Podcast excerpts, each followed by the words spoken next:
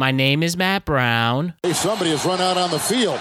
Some goofball in a hat and a red shirt. Now he takes off the shirt. He's running down the middle by the 50. He's at the 30. He's bare chested and banging his chest. Now he runs the opposite way. He runs at the 50. He runs at the 40. The guy is drunk, but there he goes. The 20. They're chasing him. They're not going to get him. Waving his arms, bare chested. Somebody stop Look that out, man. comes- And let's start the show. Rodgers needs to get rid of it. That bounces and it's picked up by a lineman in Zach Tom. Here's Toure. Samori Toure finds Aaron Rodgers. Rodgers to the 20. A flag is thrown out of bounds, and that's your ball game. There is a flag.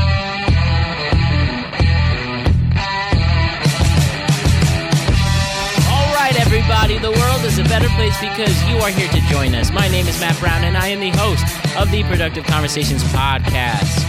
It is third, nope, Wednesday, October 26, 2022. In a fictional world, October 26 is the day Marty McFly went back in time 42 years ago. And also, it is the day in the real world where we have a stellar NFL podcast for you. But before we get into all that and all the fun, as we usually do, we just want to remind you to like and subscribe to the Productive Conversations podcast on all podcasting platforms and YouTube. And don't forget to check out exclusive content regarding this show on productiveconversationspodcast.com. And don't forget to check us out in the world of social media. We're on Instagram at Productive Conversations Podcast, Twitter at ProdConvoPod. We're on TikTok at Productive Conversations. So, as October is in its final stretch, we have more and more great content coming for you as we head into the final two months of 2022. This episode in particular, we are looking at week seven in the NFL and reviewing what intense games took place. On paper, these matchups weren't as eye opening or as much eye candy as maybe previous weeks, but ultimately, we got some games that created a lot of headlines, games that really turned some heads, games that really set a reality, and games that all in out were a lot of fun to watch. That's why we love the NFL. So, Desmond Price, Brian McKeon, and Alex Ranelli are with me to review week seven in the NFL. And we also look to week eight. This will also include Ramblin' Russ's week eight picks for both the NFL and college football. Russ did go 0 4 in college, but was undefeated. Four picks against the spread. Went 4 0 last week. So, pay attention. The guy knows what he's talking about and has some good insight. But until we hear Russ's picks at the end of the show, we have a panel of three of the very best. No, I should say four of the very best when it comes to analyzing football and analyzing NFL headlines, games, and stories. So, with that, Desmond Price, Alex Ranelio, and Brian McKeon, it's your guys' turn once again. Let's talk about week seven in the NFL, which included Brady and Rodgers being mids, New York football still winning, Christian McCaffrey going to the 49ers, the Broncos turning into the biggest joke in all sports and many more great things to talk about after that. So here's our panel discussion. Let's look at week seven of the NFL and look ahead to week eight. Here we go. This is a very productive conversation. Week seven, the final week, or no, I should say next week is the uh, trade deadline. And I think all in all, we've had some mediocre football.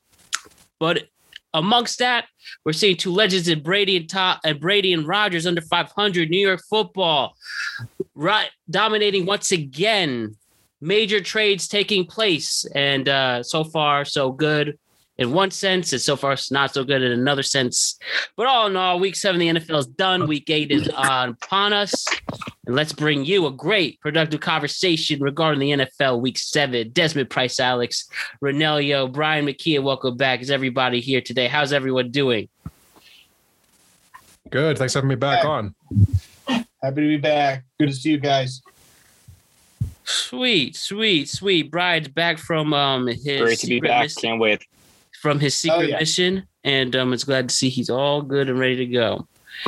And uh, the combination of having him at Desmond for the first time is exciting. Him, Desmond. Oh yeah. Alex. So let's get into it right away, gentlemen. As I mentioned, New York football is continuing their winning ways.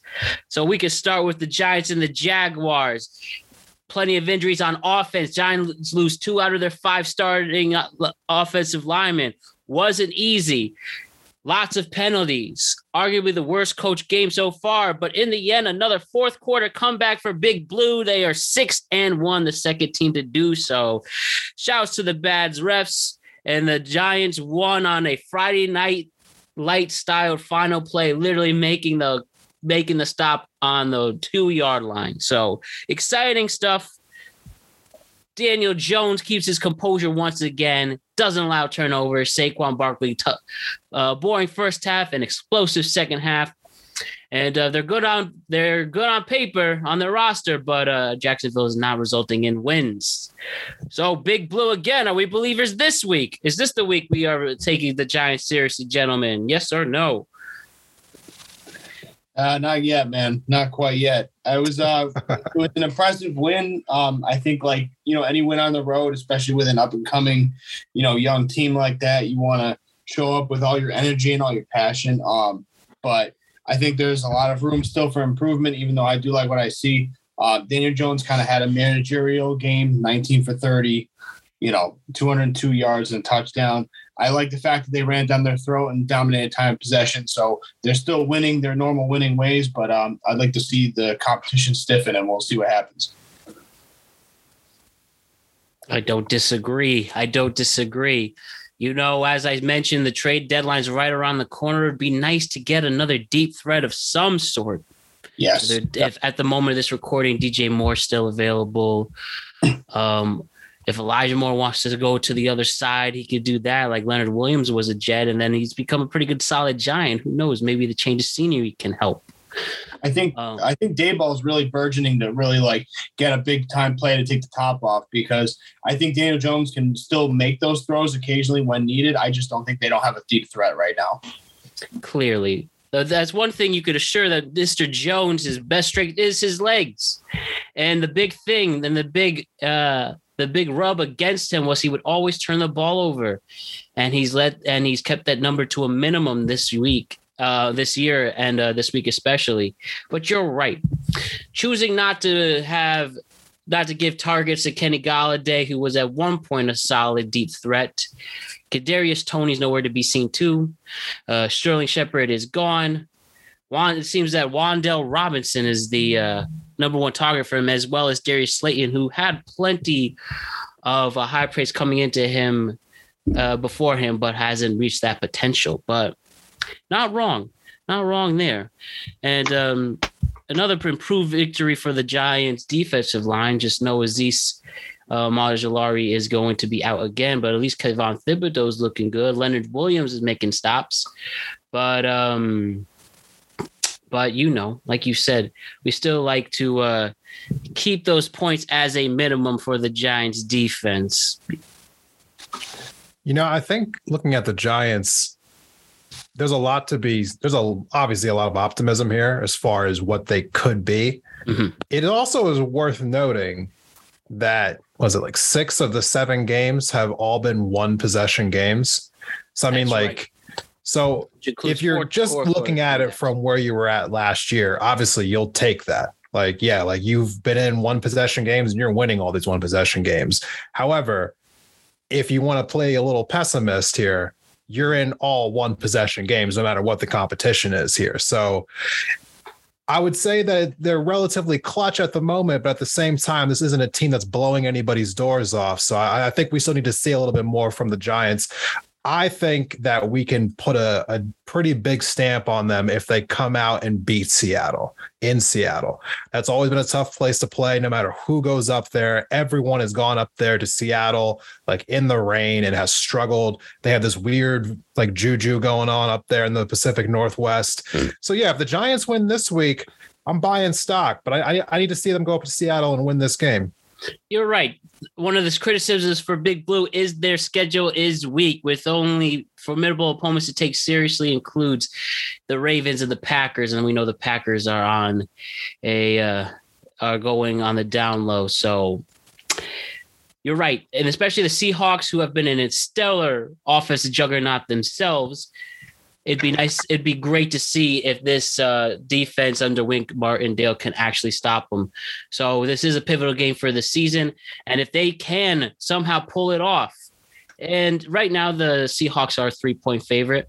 Then more winnable games at home, which includes Texans and Lions, and then uh, Thanksgiving. You know, then Thanksgiving we will play Dallas, which Tough is a huge game, huge game for us. And then um, ultimately waiting for that Eagles game to see hopefully that they both have uh, very good records until then. But Big Blue, lots to be excited for. And uh, the Seahawks game is going to be the real test once and for all if they could be taken seriously by the entire league. And I don't think that is a task too difficult for them. Yeah, Seahawks are, playing great right now. I'm sure that we'll talk about them later in the show. Um, Geno Smith, I'm you know huge fan of his right now. I mean, not too many quarterbacks actually get a chance to be benched and then get a second chance. It feels like once the Many league's done with you the too. first time, like they're just done with you. So I'm excited for him. That running back up there, Kenneth Walker, is the real deal. You know, I mean, it kind of sucks that Metcalf went out, but I, I like the matchup of the Giants defense versus the Seahawks offense next week. I'm actually more excited to see that than the Giants offense versus the Seahawks defense, which I think I have no idea what to expect from that one. Yeah, like I said, it's Wink Martindale's biggest challenge for sure. And uh, you know, that's where I'll be and lots of other people watching at 425 on Sunday. And let's hope that it's a thriller, spoiler alert for me on that pick. And you know, I'll just love a big test. And I think this week ahead we have lots of big tests. Now, looking at the other New York team and the New York Jets, sloppy game. But some takeaways include that Sauce Gardner, I think, is proven that he's one of the best cornerbacks in the league already in his very early career. Jets hold on. Major injuries took place, including Breece Hall, who could have been an offensive rookie of the year the way he was going. Um, Alijah Vera-Tucker's out, their best offensive lineman. Huge loss there.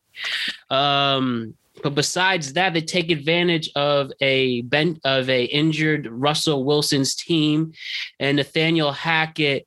I've already read articles and stories that he might be on the hot seat already, which now we have seen the first the head coach first year get fired, Urban Meyer uh, last last year, but this was a guy getting his first chance all in all. So um I guess we'll let's focus on the Jets and then we'll talk about the Broncos woes.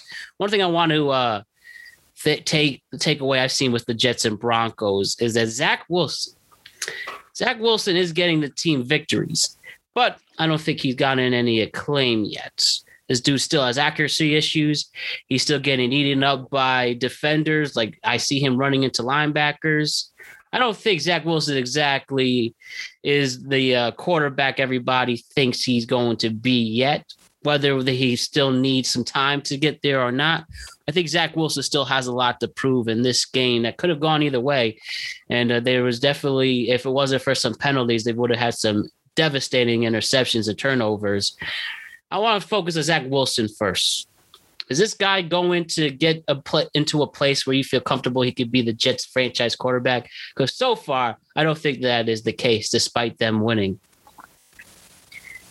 You know, I'm not really sure. Um, just because of you know the lack of time he's been able to actually play and contribute to the team just throughout injuries um, in his young career. Uh, you know, right now, what has he played so far? Two or three games, I believe. You know, and they've been relying, they've been winning because of this heavy run orientated offensive scheme.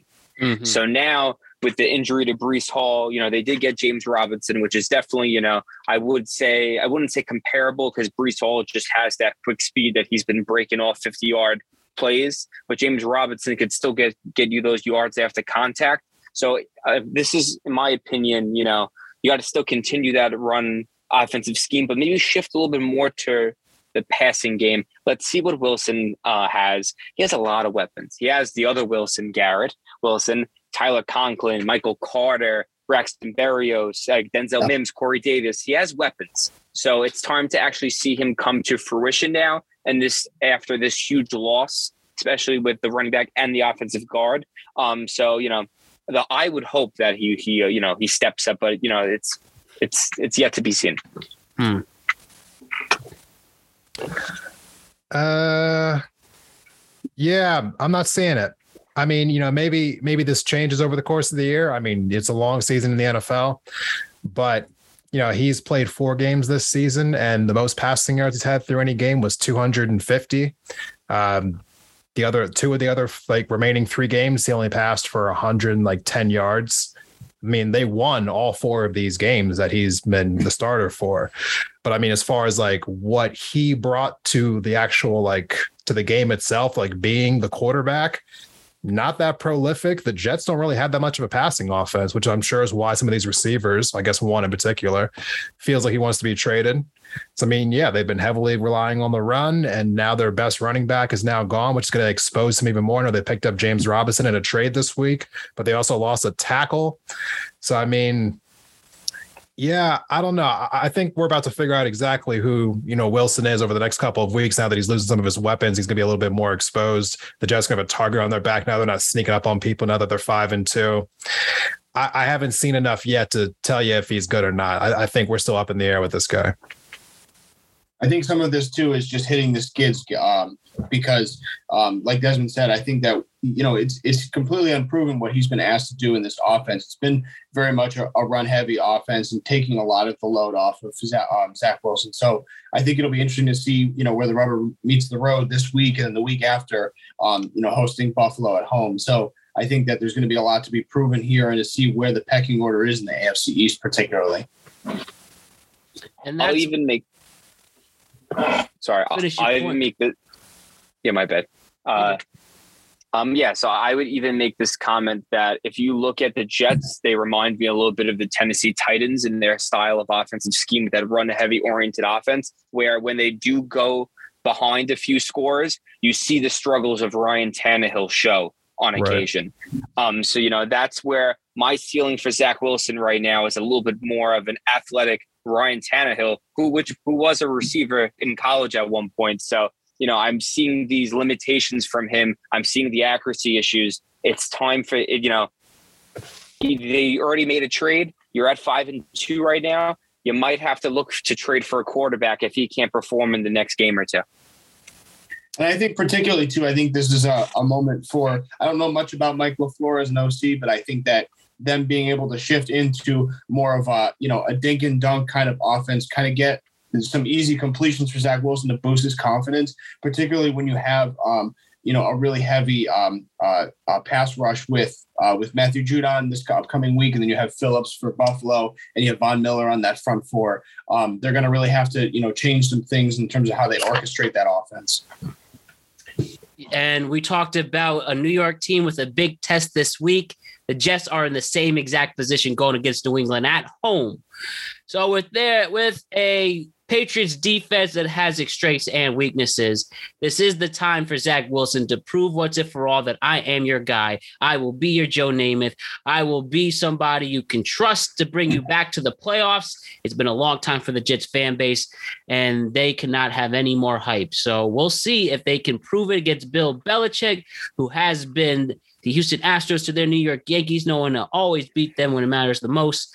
And we'll see if uh, Zach Wilson can hear our fair analysis and to make the most of the great options that Joe Douglas has provided for him. The other team on this side to discuss, as I mentioned, uh, we have here Mike Florio of Pro Football Talk was on Rich Eisen on Monday, and he expressed the rumor that the Walton Group, who bought the Denver Broncos over the summer, is fed up and embarrassed by Nathaniel Hackett's handling of his team. Now, keep in mind that the Walton Group did not hire Nathaniel Hackett, and if you keep becoming the laughing stock of the league, where you have arguably the worst offense compared with their stellar defense. It um, can be a good and easy way for the Walters to make the escape to put the axe to Nathaniel Hackett already. So my question to you, gentlemen, is: Has Nathaniel Hackett, after seven weeks, earned earned a reason to lose his job already? I would say I mean, if we're being fair, no, but the NFL is not fair, and that, that's just really what it comes down statement. to. I mean, you know the the Walton family, you know, owners of Walmart, you know, they just paid more money for this franchise than any other entity that's ever paid for a American sports franchise, and I. I, you know, they probably aren't really coming in here thinking about like, you know, what is the standard or how long you're supposed to give a coach or who or, or whatever you have to say. You know, they just think that, hey, we just made this investment. It's not returning on us right now. We need to get this guy out of here. And so, yeah, if you go to London and you can't beat a Jaguars team who's also struggling, then yeah, I mean, it looks terrible. I mean, your fan base is booing you at home. Denver's not known for that. So the fact that that's been happening is really kind of striking and embarrassing for them too. Your $250 man can't actually throw for 200 yards. So, I mean, it, it's all looking bad right now. I mean, you wouldn't blame them if they did. Something has to change. And we all know that when it's like the coach or the players, the coach always goes first. Mm-hmm. Kill the coach. You can't. You could kill the coach, not the players.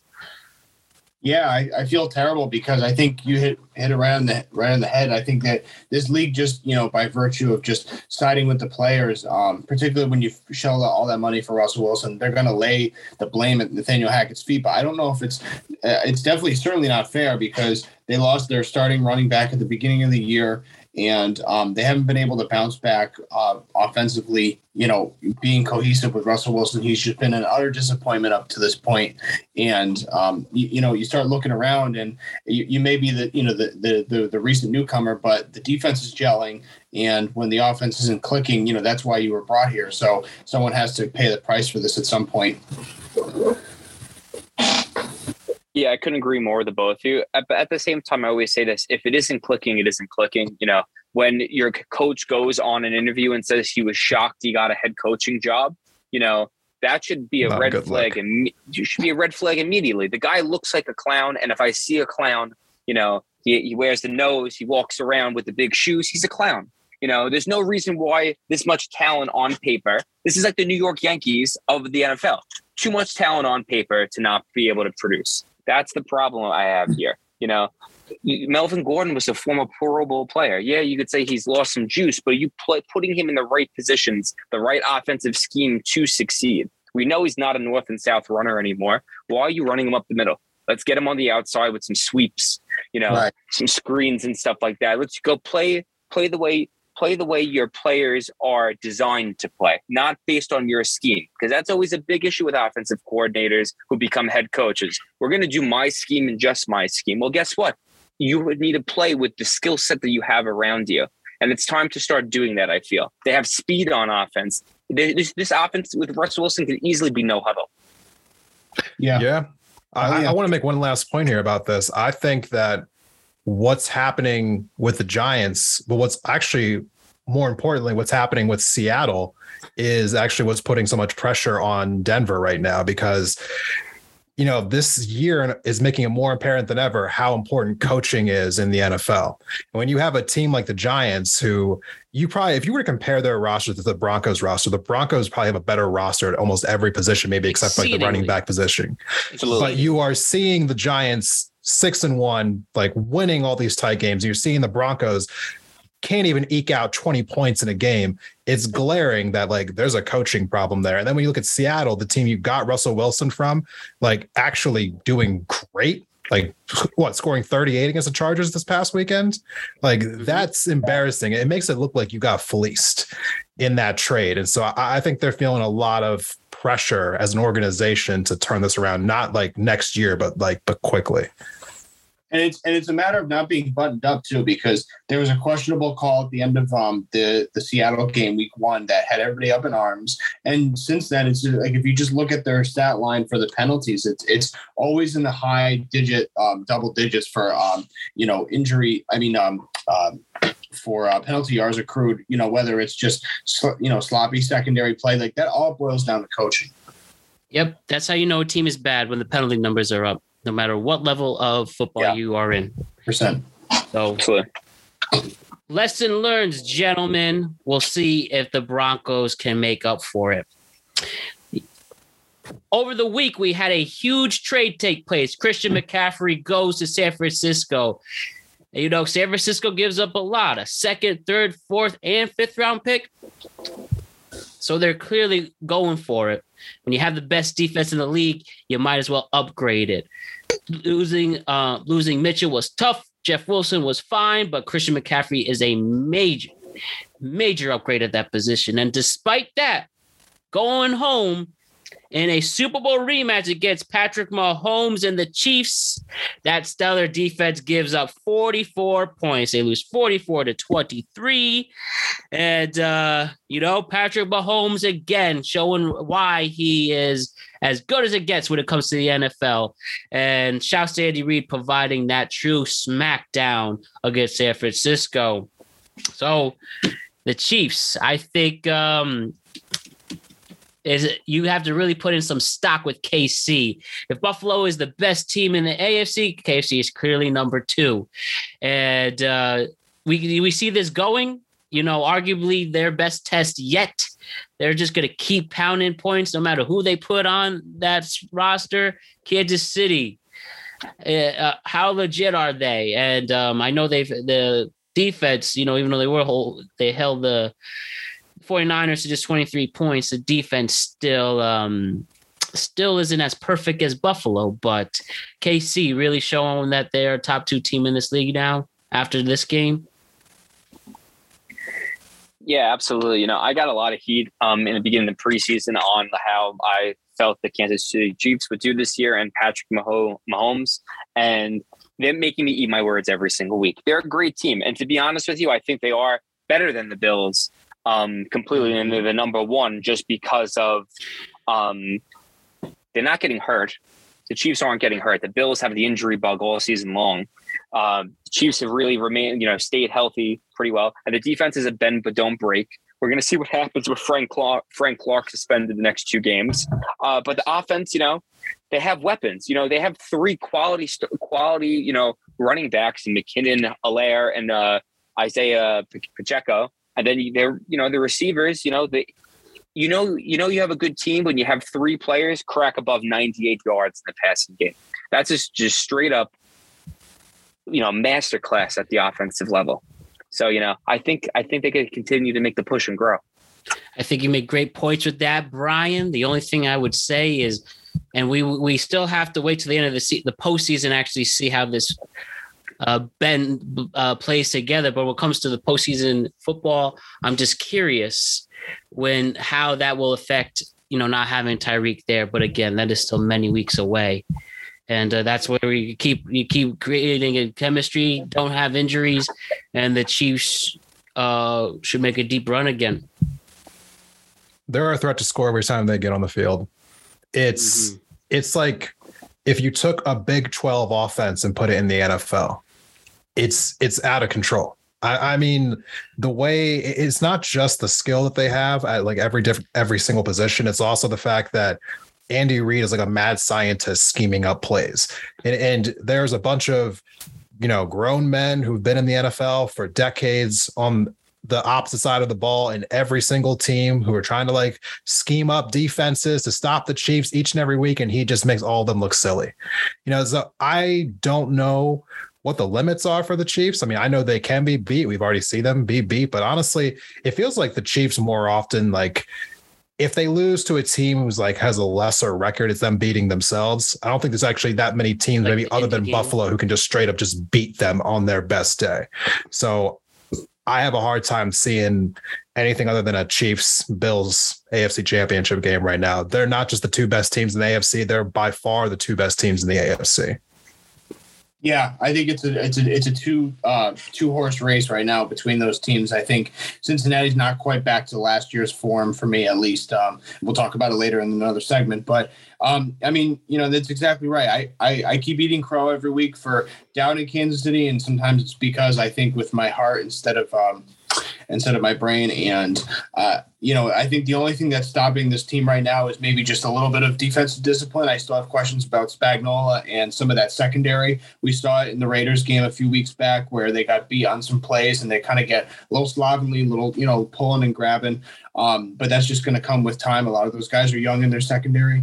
And I think that, um, you know, it, it's uh, for me, ironically, I think this is going to boil uh, down to a lot of Andy Reid's hubris as well and some of that offensive scheming because I think that he can get a little fat and happy, no pun intended, with the offensive uh, play call with with Mahomes and it gets him in trouble. We saw it at the end of the Buffalo game where it was a lot of improvising, um, a lot of you know carnival tricks in the fourth quarter and I think they can kind of get them in trouble at times. But I think that's really the thing that's only that's the only thing that's going to derail this team and um, disallow them from actually um, dethroning um, Buffalo this this current season. So it'll be interesting to see how it plays out. They have uh, one hell of a schedule coming up as well. They've scored 40 points in three different games so far. Yeah, like that it's it's yeah. wild what they're doing on the field like you said, it, it really looks like a Big 12 game. It, every time they step on the field, I mean, they look like Lincoln Riley's led teams um, in years past. It's just unbelievable. Do we think San Francisco is going to be fine after this embarrassing loss, especially with uh, game one for Christian McCaffrey? I, I think so. I mean, I don't think San Francisco is a Super Bowl team. Um, I know the NFC is a little jumbled up right now, but I think that Jimmy Garoppolo is just a little too limited as a quarterback, even with the weapons he does have around him. He just, it's not that he doesn't have the physical talent. He just makes a lot of bad mental mistakes. And there's just no way of getting around it. You can see it every time in all of these games. Even in that last game, that safety that he took, uh, I was just like wondering, like, how did he not have that clock in his head where it's like, you've been in the end zone for like five seconds, but like, you got to get rid of the damn football. But a- anyway, just on a different note here, I think offensively, you know, they have so many weapons. They're going to compete in most of these games. They're going to win this next game against the Rams. I mean, I think they've yeah. beaten the Rams like what eight times in a row, nine times in a row in the regular yes. season. Yeah, they embarrassed they, them the other week at home. Yeah, it, yeah, they have their number. Um, defensively, I was a little shocked to see them get blown out like this. They're supposed to be one of the better defenses in the NFL. They got crushed. They got embarrassed this week. Especially so, that line. Yeah. Mm-hmm. Something of note to worry about for them going forward. Well, yeah, I think, I think the NFL is a good place. Oh, I'm sorry to interrupt. No, I, I don't have much more to add. I just think that because the division's a little a little funky right now, um, I did not expect Seattle to be this good um, this early in this in the year. Um, I think because the division's down, it's a little jumbled right now. I think they'll be fine, and and um, I think the NFC as a whole is a lot weaker than years past. But they have some, you know, they have some issues to work out, and uh, it'll be interesting to see how um, you know, the offensive boy genius uh, Kyle Shanahan operates with. Now you got Aiyuk. Um, I think I think they still have Aiyuk, right? Yes. And um, and now you got McCaffrey added to the mix, and you still have Deebo. I mean that that is like that that is an unbelievable amount of talent on the offensive side of the ball. So I think it's purposely meant to make Jimmy G's uh, life a lot easier and a lot simpler. I'll, I'll have one comment on this. Um, you guys covered everything basically. I'm not really a fan of the Christian McCaffrey trade at all. Um, I don't like the idea of trading, you know, three plus picks for an injury prone player that is, you know, nearing the end of, I would say, his prime you know, ability. I forget how old is he now, like 25 or 26, but like, you know, we hit the point where we see 26. where 26, we see the, the point where projected Hall of Fame people start dipping down. You know, oh, yeah. as as a Cowboy fan, we see Ezekiel Elliott. Um, the age, the age, and the injuries start coming up.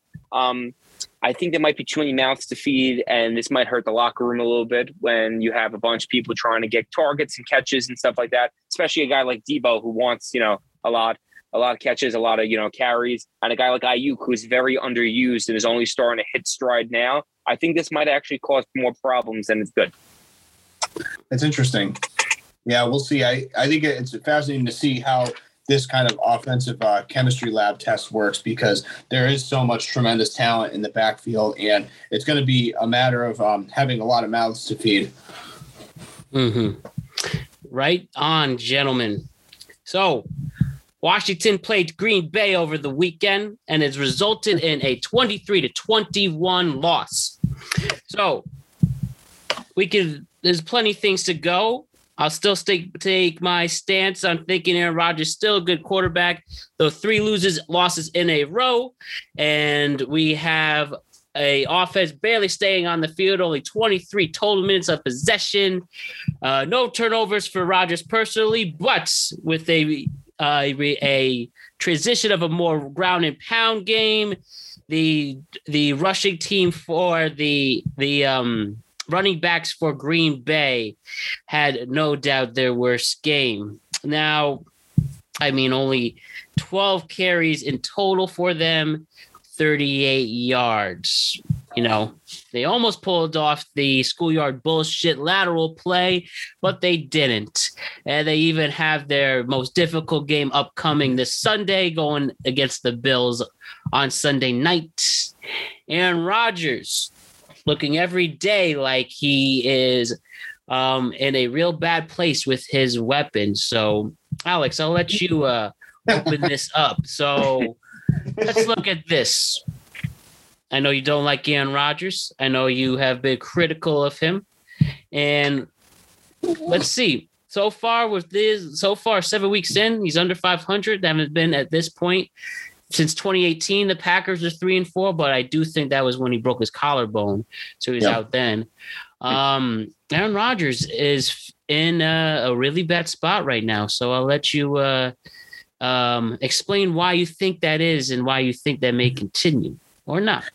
Well, the two most the two first obvious reasons um, are two words: Davante Adams. I mean, there's no question about it he's you know he's eating he's eating everything up in Vegas. He's having a sensational year, keeping pace with where he was back in Green Bay. So I know that as he starts to build that chemistry and that cohesion with the new young um, uh, receivers that he has in Green Bay, it's going to be some tough sledding. And I said that from the beginning of the season.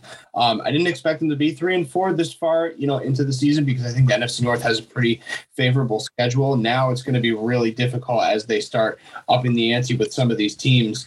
Um, ahead of them, they got Buffalo, they got um, Detroit, which is nothing to sneeze at right now. Um, uh, mm. Dallas, you know, um, even the Titans to a lesser degree, and then you got Philly, obviously the best team in the NFC right now. So um, they're going to have some tough sledding where they're going to have to have some resilience from their leader, their multiple-time MVP.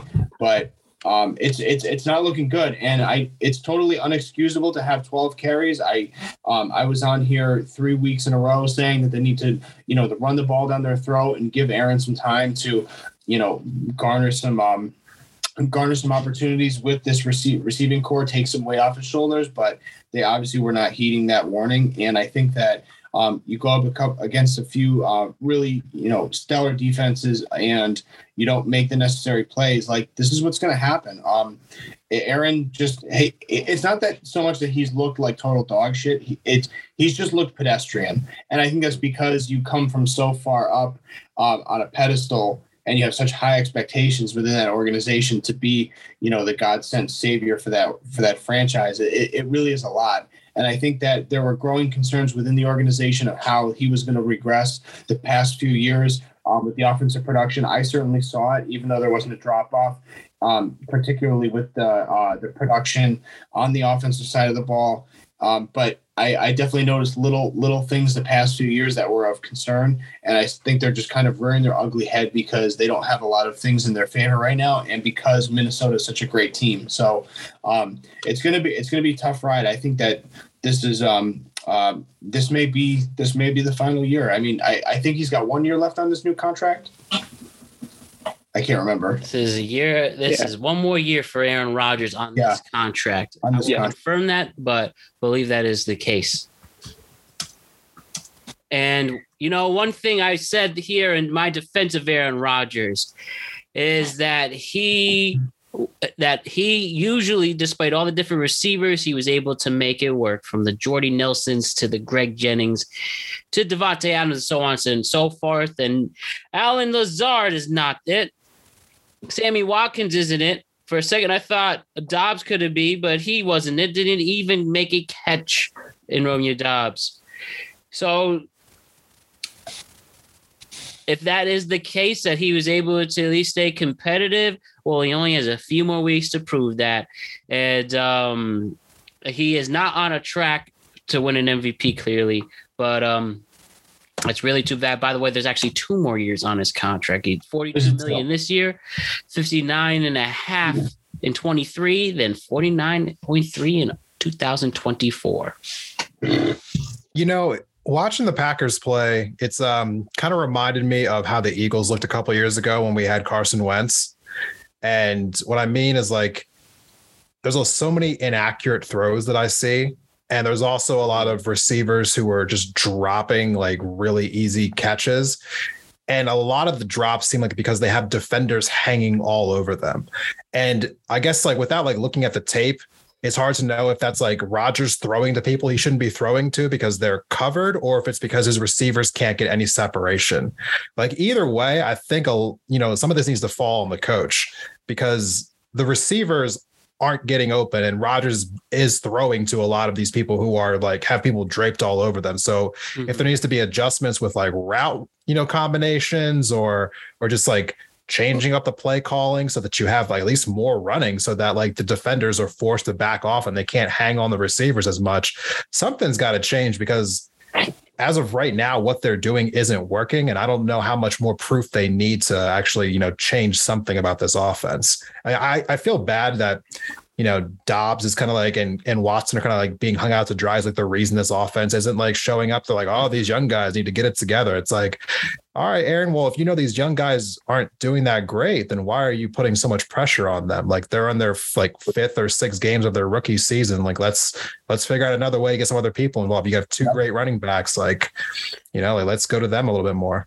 Fair yep. criticism, and and that, and um, I just also want to say that we would well we'll see with the trade deadlining looming if they're going to be the ones to make moves because they could clearly use it. You were saying also, Alex? Oh, I was just going to say to your to your credit, Desmond, that that is you know um, a byproduct of, of poor coaching when you're not getting your you know your stellar running backs more than 12 carries because I thought that was really like the bright spot of this team, you know, going into last week. And I think that they kind of got away from the run game and they put too much weight on both Rodgers and the receivers because the receivers, they're going to need time no matter what. You can't force, you can't, um, you can't fake and imitate those amount of touches. You need the, you need the time with those receivers. I'll finish off with this one comment. This is why I continue to mention you need preseason reps when you have inexperience at the wide receiver position or any skill position on offense because this falls on Aaron Rodgers. The fact that he was, you know, chilling in the mountains with some ayahuasca instead of being there with the pigskin throwing the ball to his young receivers. This is why this is happening because he, this is his idea of, you know, I'll mosey in through the first 10 weeks around 500 and then out of nowhere, hit and sink, get a wild card and try to make a run and no one expects anything from me this year anyway. So you know what? I could just, you know, coast a little bit. This is why this is the lackadaisical Aaron Rodgers that has oh he's always been his entire, you know, career. It's just he's had he's yeah. been in sync a lot more beforehand, you know, and he's had players that don't really need those reps. These guys need the reps. They need mental reps. You know, Christian Watson doesn't even play. He's not. He hasn't having a. When's the last time he's had a catch? He's really more of a gadget guy you know, running the ball on sweeps right now. You didn't have a catch this game. I think he had maybe one catch or two catches the game before. So, you know, it takes time. And then with the rushing, you you know, with the lack of rushing, you know, your defense needs to take uh, get the offense, though, you know, Washington's offense on the field to be able to put yourself in situations to extend drives and run the ball. Great yeah. stuff. Great, great, great points there. And some people account with the lack of preseason uh, between the number ones as a reason why the NFL is pretty mediocre as a whole. Whether that's true or not, I don't know, but uh, that is a criticism I have heard regarding this. You know, Monday night's game, we saw the Bears play the we saw the Bears play the Patriots. And despite well, let's be real, a terrible loss for New England. Uh, Mac Jones was not 100% taken out early after only throwing 13 total passing yards and an interception.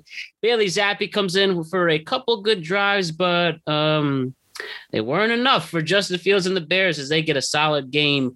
And uh, Justin Fields accounting for 80 yards rushing alone and uh, showing what can be done well with a very athletic quarterback. I don't think we're exactly saying that the Bears are going to go on a stellar run all of a sudden, but the big thing to take out of this game and something Bill Belichick has not had an issue with since I guess when he was the Browns head coach, but a problem he hasn't had for over 20 seasons. He does not have a quarterback. Even when Mac Jones comes back, I don't see him going all pro or anything. And uh, that is a great, great thing to see if you're a Patriot hater. But I'm sure the people in New England are very wary and nervous for that.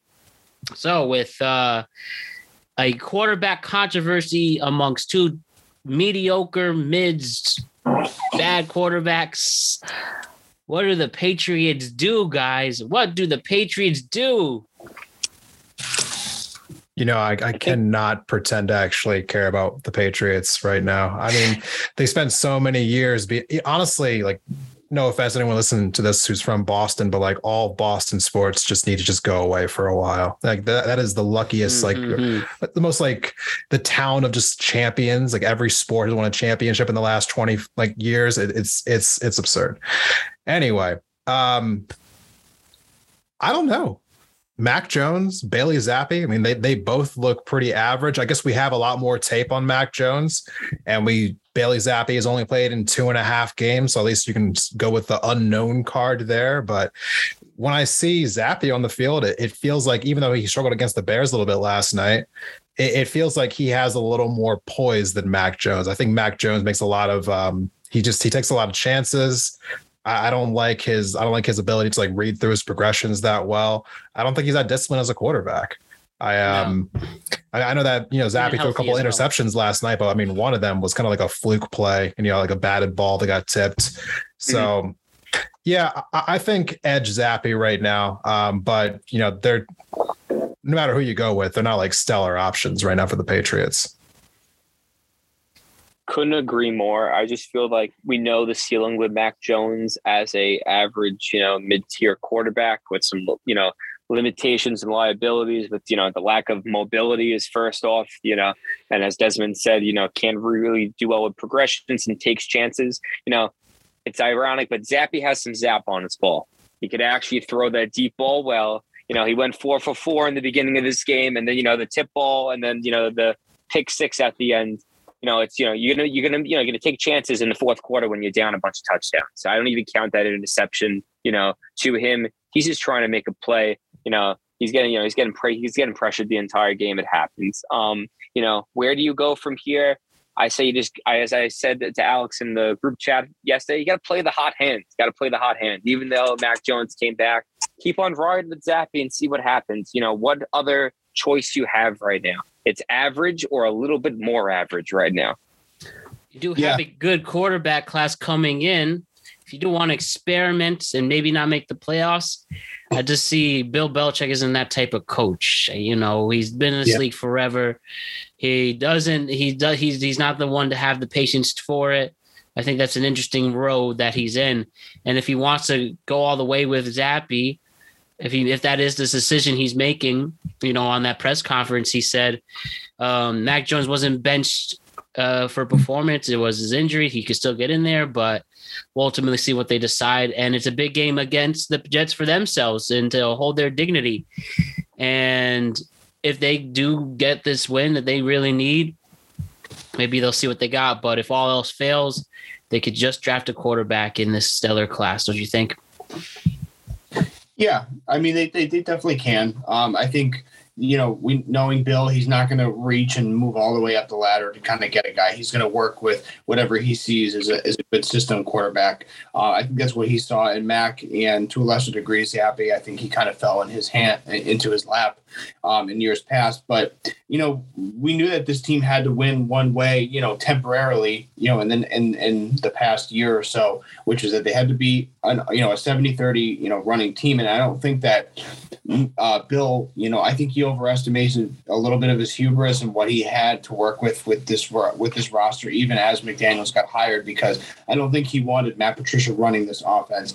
I think he is a defensive guy clearly, and I think he had his eyes set on Bill O'Brien before he went back to Alabama. So I think that they have a lot of things to uh, you know work work through right now. Um, you know, letting Chicago go 11 of 18 on third down is a huge no-no, especially for a defense at home.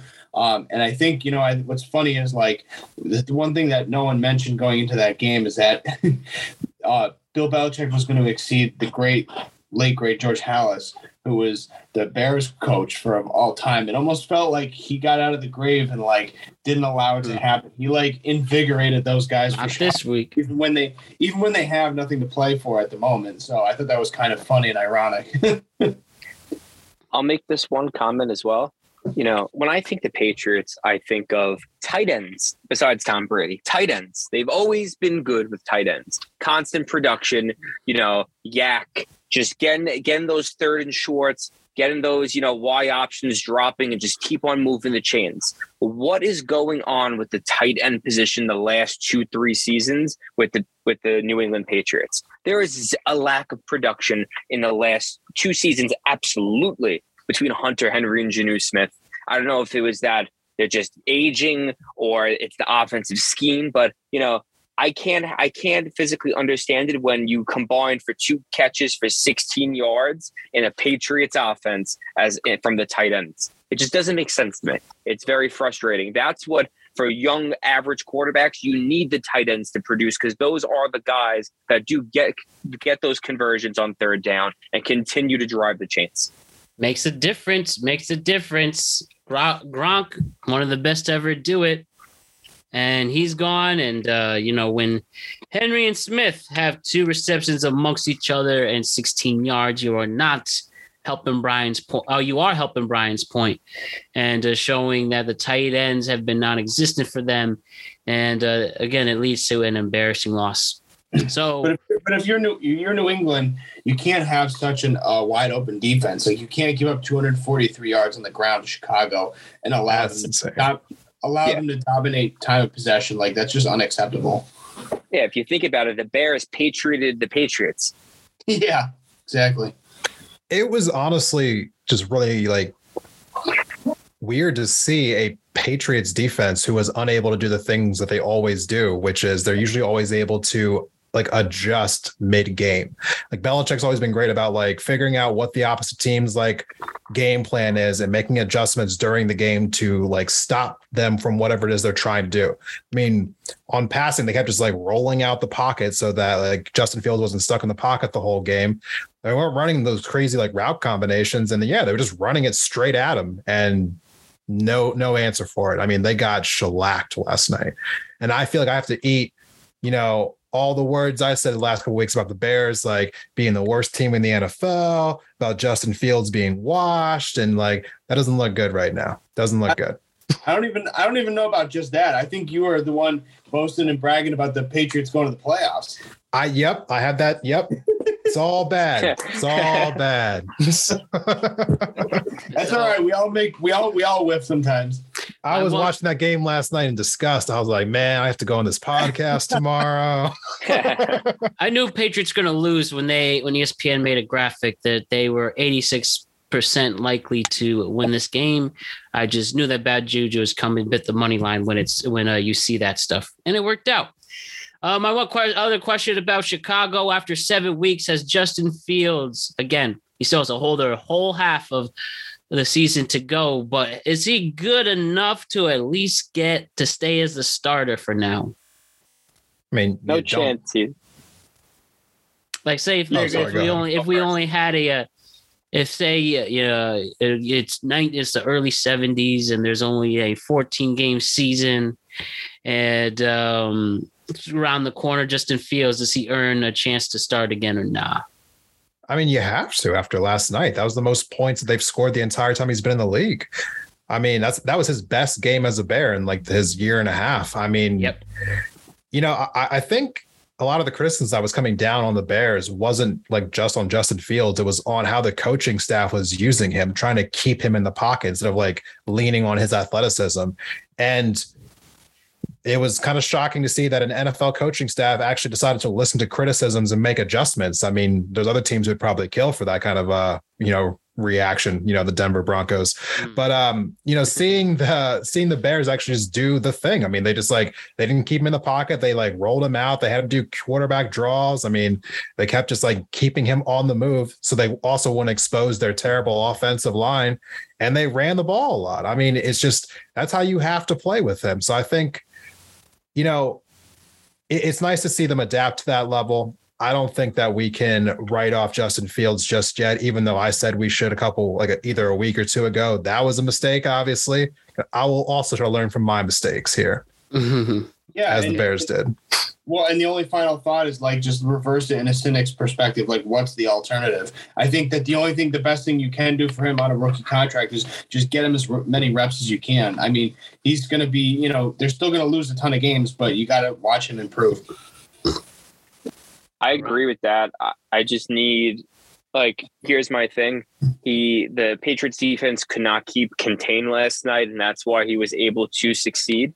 Um, I think this performance by him was a was the the reason of his success was because of the run game and the lack of contain by the defensive line of the New England Patriots. I think the most important game of this season for Justin Fields is next week because I need to see the response now after a good game. If he continues it, yes, he has some hope. If he flounders again, this may have been, you know, a flash in the pan kind of thing. You know, when you have a mobile quarterback that relies so heavy on getting out of the pocket and play action, two things come to mind to me. Contain is going to kill him and injuries are going to happen. So this is where, you know, we need to see and as the season progresses, if he could just sit in the pocket and take some hits. Because when he does sit in the pocket and take some hits, he, he gets sacked four times and two and a half by Matthew Judon. So we got to see, you know, what really happens here with him if he could develop into a pocket passer, just so when the contain does occur, the offense doesn't collapse. You know, I want to make one amendment to that. It might not be the best thing to judge him by next week's game because I think the Dallas defense has made mostly every quarterback look bad, especially when you combine that they have a terrible offensive line and he's just not a great passer. I I think he's set up to get humiliated next week. As a That'll Cowboy fan. Last point on this. As a Cowboy fan, I love the Dallas defense, but I really don't think they're as good as people think. All right, definitely. When we talk Cowboys, I'd love you to expand on that. So, the Bengals and the Falcons don't need to spend too much time on this one, but Joe Burrow throwing over a 481 yards against Atlanta. You know, definitely a one-sided game from start to finish. I think the big thing to take out of this is Bengals starting to get some confidence back in their offense. You guys feel the same way? Not everybody at once. Oh, I, I, I just didn't know. I went first last time. I don't want to go first again. Oh, okay. Uh, Brian, Brian, go ahead. Yeah. Um, you know, I think they got some juice back. I think they're doing well. Um, I love the fact that every receiver is getting engaged in the offense uh, and making some plays. Uh, you know, I think I just need to see the defense. You know, the defense did well. Um, but you know, it, I still feel like there's a hangover, and I don't. I don't know if it's a little fool's goal just because you know they played Atlanta. I just need to see more of a progression here. You know, it's Joe Burrow balled out 481 and three touchdowns. I just need to start seeing this play against the tough teams. Okay. Yeah, okay. absolutely. Still, still need more stellar competition to to uh, just like the Giants. They in a similar team. Their their um, schedule is helping them out. Yes, like they were supposed to do this to the Falcons. So like I'm not I'm not like happy or excited about this. They were supposed to you know 30 piece them.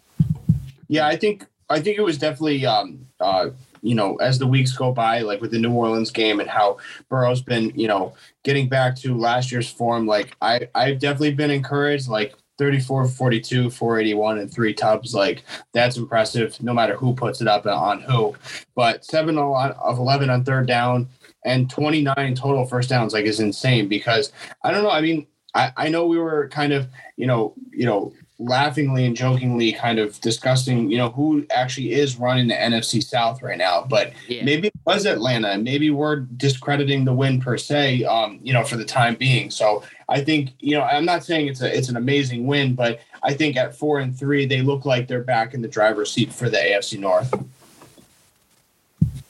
All right, awesome stuff on this one, gentlemen. Um, if I don't have anything on Desmond um, with this comment game, I'd like to also transition with the Seahawks and Chargers. As Geno goes off again, Marquise Goodwin for a player who could use, uh, who um, maybe on the back nine of his, his career, he has a good game. Um, again, Kenneth Walker, who you put a lot of stock in, Desmond, with this Good. one. He looking real good. Yeah. You know, the Chargers now, the Buck killing him again. Keenan Allen comes back, but now Mike Williams is out. and something we have to consider, boys, and um, we'll start with this to talk about the Chargers. Justin Herbert getting a lot of credit, but hasn't really done much. And especially in a game like this, you know, the Seahawks have a beatable defense. Um, I think it's we can now start to look at Justin Herbert. Is he as legit as he is? Or are we going to say the words that Justin Herbert is overrated? What side of the spectrum are you on with him? I do not think for a second that Justin Herbert's overrated. Uh, I think that he is playing through injuries right now. And he's a quarterback who has a rib injury. I mean, every motion involves your ribs. You know, Yeah. I, I think he's playing through pain. I think he's trying to tough it out. You know, good for him. Um, trying to be like, you know, a tough guy out there, trying to lead his team, you know, but but yeah, man, I, I just don't think that the Chargers are going to be able to make a legitimate push this year. I mean, obviously they have injuries at the running or at the receiver position. They have injuries on their offensive line. I think they lost like their best offensive lineman for most of the year.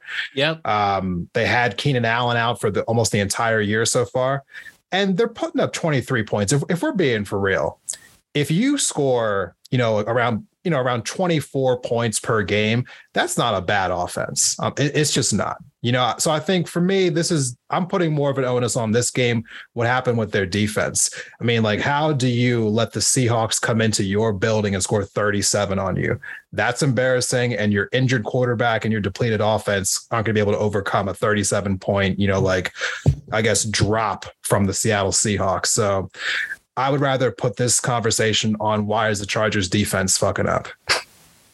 Hmm. Yeah, J.C. Jackson's having a hard time staying in the field. Khalil Mack isn't uh, the big offense offseason acquisition they thought he was going to be.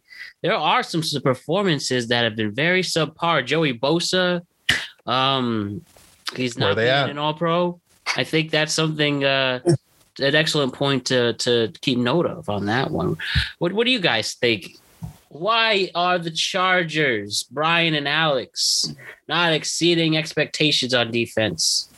I think it's a little bit of injury bug, and I just think that they have a lot of talent. Maybe that some of them just don't fit the particular scheme well.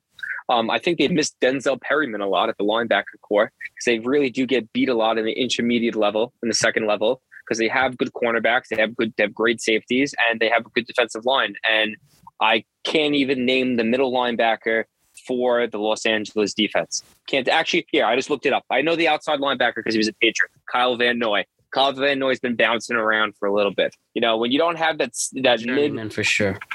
yeah, you know, when you don't have that mid-level help, it's very hard. Especially, you know, you have Derwin James can probably call in the defensive plays at safety, you know, which is good. He's your he's your anchor. He drops down into the box. At the same time, though, you need a middle linebacker to step up in the hole and kill the running back. You know, 23 carries for 168 yards. You know, that that shows me one thing. The defensive line is getting pushed back and the linebackers aren't filling holes. It's that simple. Um, and that's the issue right there. I also think that everyone's under, you know, everyone doesn't give the credit to Seattle Seahawks. You know, Geno Smith sat, learned under Russell Wilson, and right now is playing better than Russell Wilson. They're in sync. They're doing Yeah. well. And this is, this is, you know, this right now is a top five offense in the league right now. Just way they're in sync and playing, and they all know their job and they know their role and assignment. You know, you get journeymen who are known for track, as in Marquise Goodwin. You know, four catches for sixty-seven and two touchdowns. You know, it- it's a high octane offense. Like hmm. 37, you know, should they have only scored like 28 points? Yeah, probably. But still, you know, it's a hard, it's a hard, you know, offense to hold back. Well, I, I have more questions concerning the Chargers offense at the moment more than the That's defense. The defense is going to have tough, you know, weeks, tough sledding week to week, and we've seen Seattle put numbers up on a lot of good teams. So um, I'm I'm a little more concerned, obviously, with the Chargers offense and that cohesion. And I think, like Desmond alluded to, it, a lot of it has to do with with um, with the, with the rib injury against Kansas City uh, versus the Kansas City game because I don't think for a second that Herbert is anything less than what he's being sold as. I think he's right up there with Burrow. Um, with with Mahomes and with Josh Allen in the AFC, and there's no de- there's no doubt about it. So I think it's he's definitely working through this. Um, I mean, for, in terms of like the woes with the defense, I think a lot of it is the the DC Renaldo Hill. He's only second. He's only played about eight, uh, uh, coached about 18 games with this team dating back to last year. And I still have questions with Brandon Staley. I don't think situationally this coach is, is. I think he's very inept for this team, and I think that the ceiling stops um, with as as good as his coaching will allow this team to be. I think that they lose a lot of close games, and they still kind of have that classic Chargers bug. Absolutely. I'll make one comment. I don't know if you guys watched the game in depth. I saw uh, like about a half of it. Um, looking at the offensive uh, offensive scheme, just the routes that they're running. A lot of the routes I was noticing, it almost it felt it felt like they weren't layering the routes. That mm. I was noticing Gerald Everett and DeAndre Carter almost running with like within a two yard separation of each other, not really layering it to get, you know, the intermediate, the short, and the deep route extended to really have a plethora of options. Everything felt very close together, not really trying to stretch the field as much as, you know, against Seattle, who's, you know, deep, always has sound defensive scheme you need to do. I don't know if that's just lack lackadaisical um, on the players or it's just not scheming correctly as an OC. And I have a real problem with Austin Ekeler only getting nine carries too. Yeah, but you got to remember in the preseason, he said he doesn't want to get the ball anymore because he doesn't want to get hurt and wants to last a little longer. Tough, tough shit. Josh Jacobs is playing for a contract and he's out of his mind right now. Mm-hmm. Exactly. You know, you you, you got to have the will to want to win, and I don't see this team. Mindset. This team looks lackadaisical. If you remember against the Chiefs, Gerald Everett was had a huge catch and he got tired and on the goal line he dogged it and he got a pick six and that's why they lost that game. They, they yeah. got dogs on this offense. Oh man, Desmond, can you just uh, elaborate more what you're liking with the Seahawks right now, and um, especially with your guy Kenneth Walker before we transition to the next game?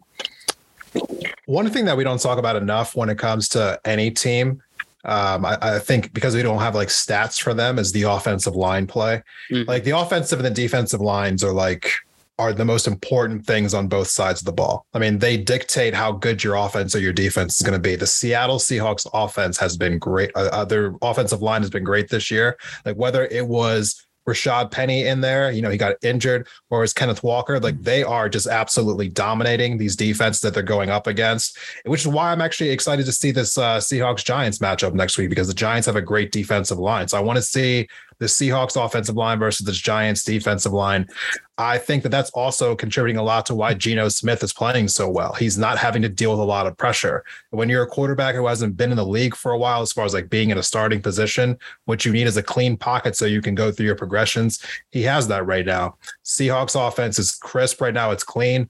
I, I think that they are actually the favorites to win this division right now. At the moment, absolutely. Yep. Again, shows how Pete Carroll, Pete Carroll was really believed in these guys. And, yeah. well, like you said, they're making a real push for this division. So, Alex Ranelio, I'm going to give you this task to really explain how you were feeling about Houston and the Raiders. You know, you're the one who I think there's not much really analysis to give. Houston is Houston, one four and one. But I'd like to to hear your points with Los Angeles first to stick it to start it off. Josh Jacobs, three touchdowns. Raiders yep. pounce, and um, you know even though they're two and four, you think the Raiders might have some fight in them if they could keep it together. I saw Davante Adams was specifically not walking into a photographer in a hilarious meme. If you caught that, maybe that is changing his behavior. Maybe that's giving good vibes with Vegas. But um, I'm going to give you the reins on this one with how you're feeling about your team and if they can also make a huge run again despite a tough start in the first five in their first five games. Well, well, that's the thing is I feel I do feel great about this team, and it's not just because of this win. Because obviously beating up on Houston is going to be a requisite thing in the league for the, the rest of the season. But um, sorry, Houston, I'll send a, I'll send a sympathy card. But I, I, thought that, I thought McDaniels McDaniels came into this game playing for his job. Um, and then playing for the season, particularly because um, this division's stacked, but you know, all things considered, I do feel really good about the fact that um, the Chargers are working through some shit. Uh, Denver's been a disappointment, so it really is starting to kind of shift more in the conversation of uh, Raiders Chiefs. And what we've seen in that head-to-head matchup is that they can still play ball with this team. So I definitely feel more confident in what I saw in the Chiefs game three week, uh, two weeks ago. And um, yeah, obviously Jacobs was playing out of his mind. He had 20 for a buck 43 and and and um, and three touchdowns. He looked unstoppable with that offensive line. There was not a lot of penalties, a lot of holding calls, which has been a, a problem in years past with Bisaccia and Gruden at the helm. So they look like they're playing cleaner football. And they were able to actually have come away with some takeaways because the truth is the secondary for the um the Raiders has been like all time bad, not only historically but in the entire league and the fact that they were able to generate takeaways and put pressure on a Yoder and you know let alone a younger quarterback but still all in all it does count. It is the it is the national football league. So i think that there's a lot of encouraging things on the both sides of the, sides of the ball.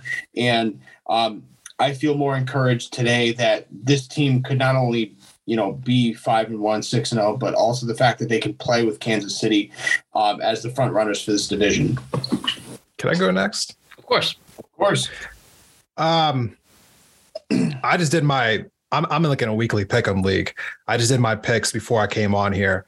The last game that I was having a hard time picking was the game between the Raiders and the Saints this week, mm-hmm. because the Raiders kind of like scared me with this game.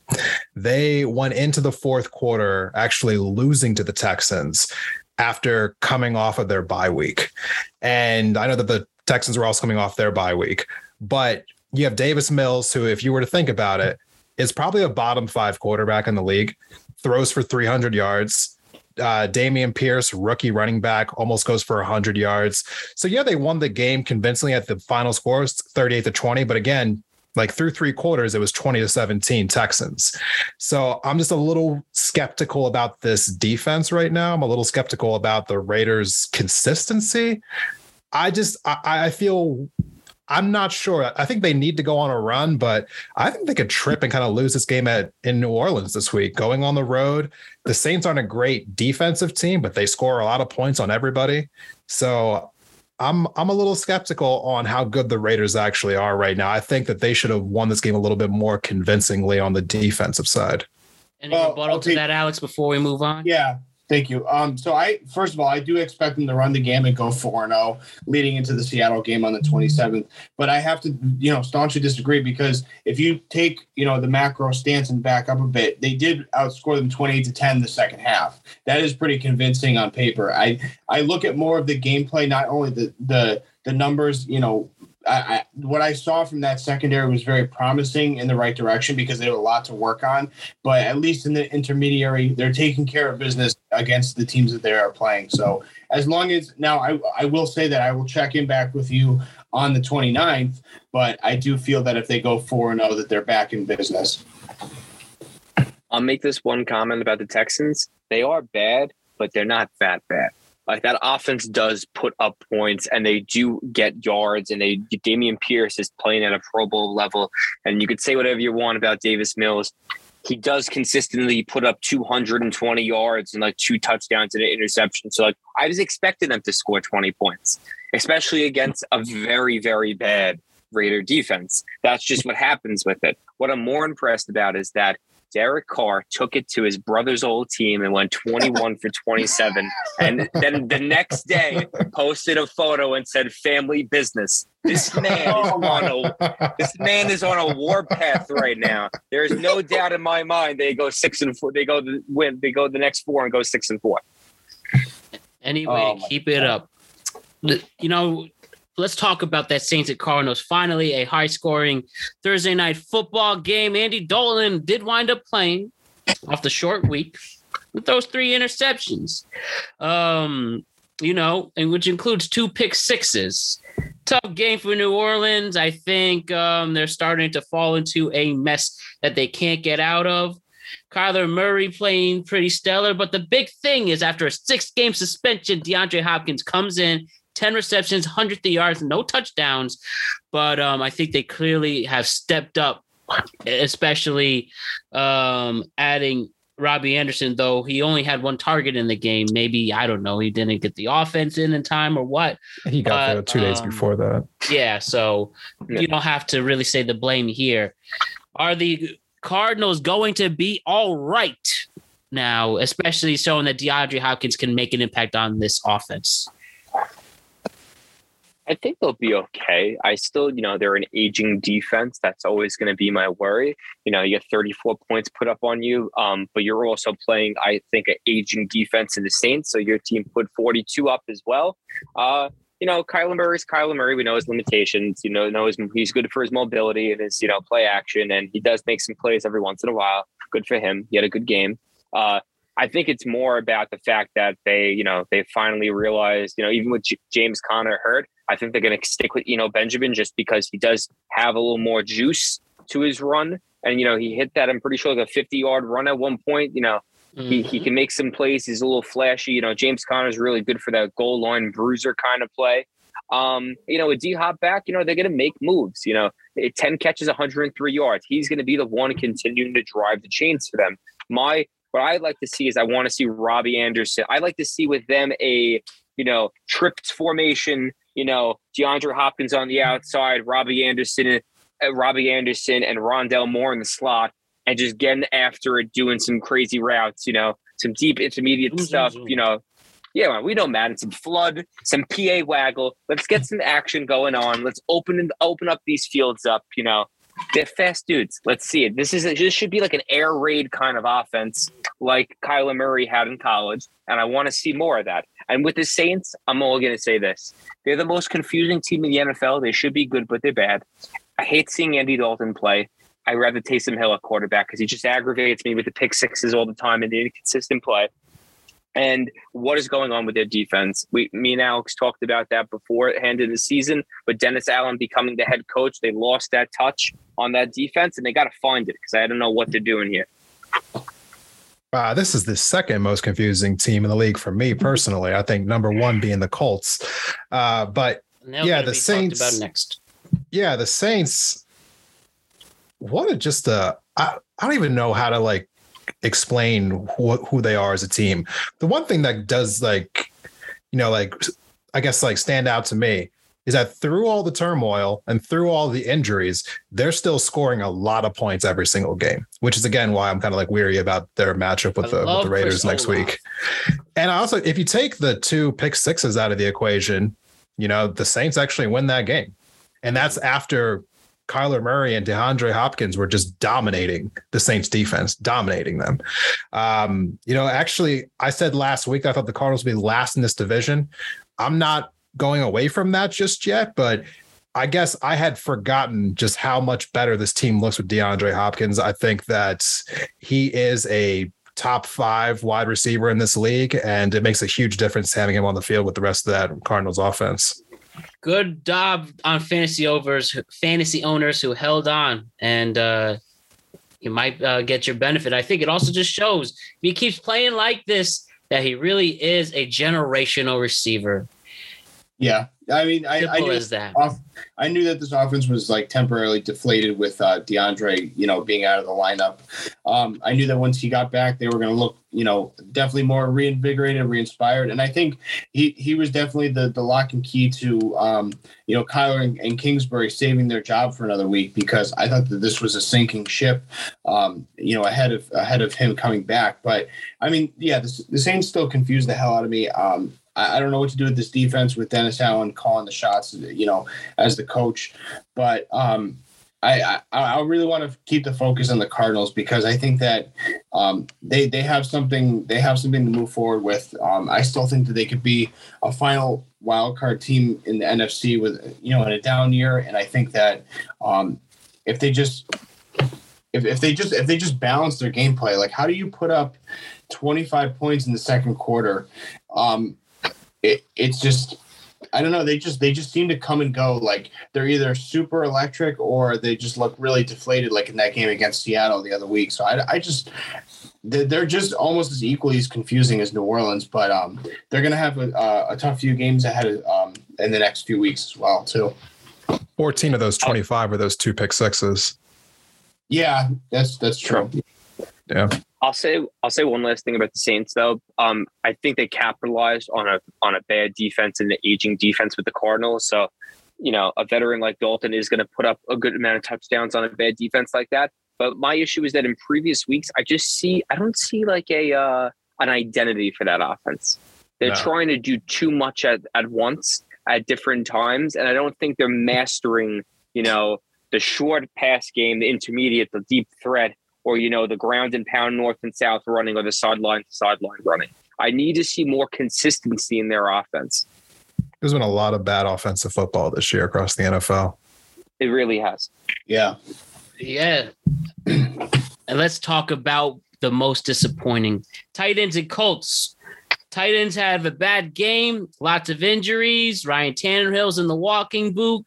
Well, the real story is that the Colts are just on a disaster spree. Matt Ryan, though they said he was injured, after it was reported after a talk with his coach, Matt Ryan is going to the bench. The former MVP um looks like you know his best days are behind him officially now they're bringing in sam ehlinger to take over not nick foles who's on the roster sam ehlinger he played at texas he was a six round pick played in three games last year um looks like they are going to try to uh get catch lightning in a bottle with um ehlinger guys matt ryan how about him not making it work after the first seven weeks. So I, I got to go first on this one because I want to publicly eat crow, being all in Me on too. not only winning this division but winning 12 games. I am officially selling Indianapolis Colts stock. It is this team is not only unwatchable, they are unrootable. They are such an enigma wrapped in horseshit. It is unbelievable. It is unfathomable to watch this team. Um, I don't really have much more to add. I, I'm just, I just, I'm here by declaring I'm selling their stock. Take it away. I saw that the Commanders were playing the Colts this week, and again, I'm like trying to make a, oh, oh. I'm trying to make a pick Oh, on wow. right? So I'm like, I wanted to cry when I saw that matchup. it's like, how, how do you pick that game? I, know. Is, is Frank right Yeah. as as good of a coach as we thought he is? I, you know what? I mean, a great coach would figure out a way to use his bad pieces to at least some advantage. And the Colts have no consistency on offense. I mean, even the games they won were ugly. When they beat the Chiefs, it was ugly. So, I mean, like, Matt Ryan looked terrible when they beat the Chiefs. They, they were so fortunate that the Chiefs basically shot themselves in the foot that game. Right. It it just confuses me so much because like Reich, Frank Reich has done so well with so little. Like he put they put up consistent numbers when they had Marlon Mack and Jacoby Brissett under the helm with like a 90 year old T.Y. Hilton. Like you know what I mean? Like they would like they would put numbers up, and I don't know. It's just it's very. I feel like a lot of it honestly has to fall on Matt Ryan because you know even though he's he's like second and fourth in the league in passing yards, his progressions were terrible this season. Yeah. And you know, you could say the head coach has to be able to command the helm, but at the end of the day, if you have an incompetent quarterback who's way past his prime, you can't do anything. You know what I mean? I, I they, they reminded this team reminds me of the Pittsburgh Steelers in the last few seasons with Big Ben at quarterback and just inconsistent offensive play with so much talent on the roster. Yep. It makes it makes no sense to me now. I think John Jonathan Taylor took a step back this year. I think that really hurt them. Jonathan Taylor really made this offense better for them because they took so much pressure off the quarterback. That's why you had an aging Philip Rivers do well. And now in this situation, you got Matt Ryan who has no arm anymore. And you know it's uh, it's unfortunate. It really is because uh, I wish he just retired because you don't you hate to see a stain on a man's career like that at the end of it to you know get scrubbed after uh, seven games. Well, and I thought that the, the, the, the shining beacon of this defense was going to be Darius Leonard. I haven't seen him all year. He's been, Hurt, yeah.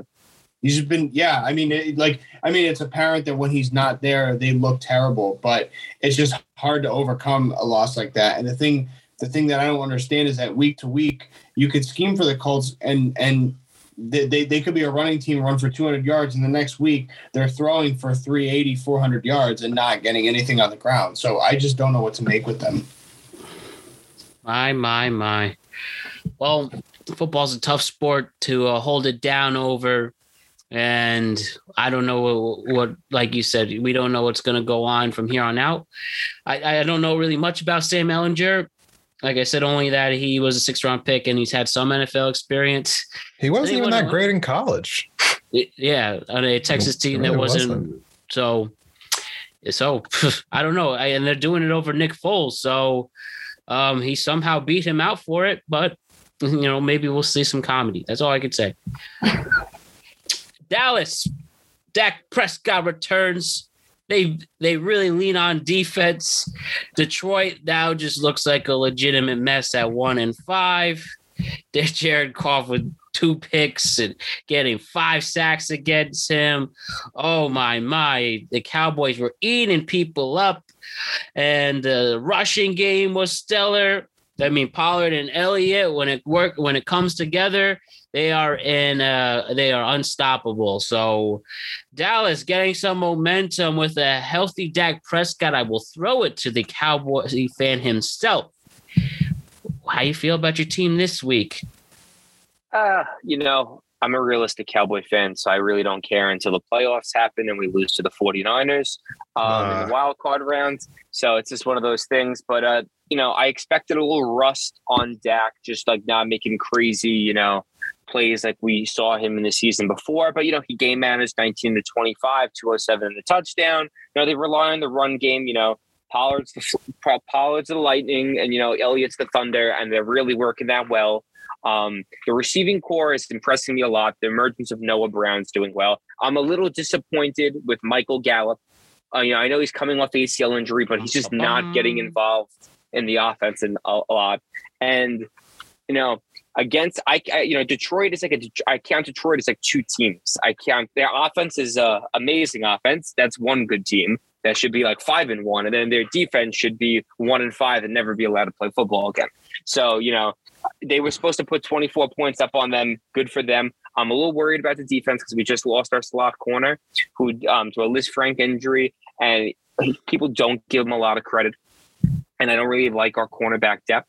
So against a team like the Bears this week, I feel like we might get exposed in the slot a little bit, um, especially with a mobile quarterback who uh, slots are known to extend plays like slant routes across the entire field. Getting that intermediate route where a slot corner is very important. So I'm a little worried about that against the Bears. We'll win, but I think it's going to be close because they have a good defense as well.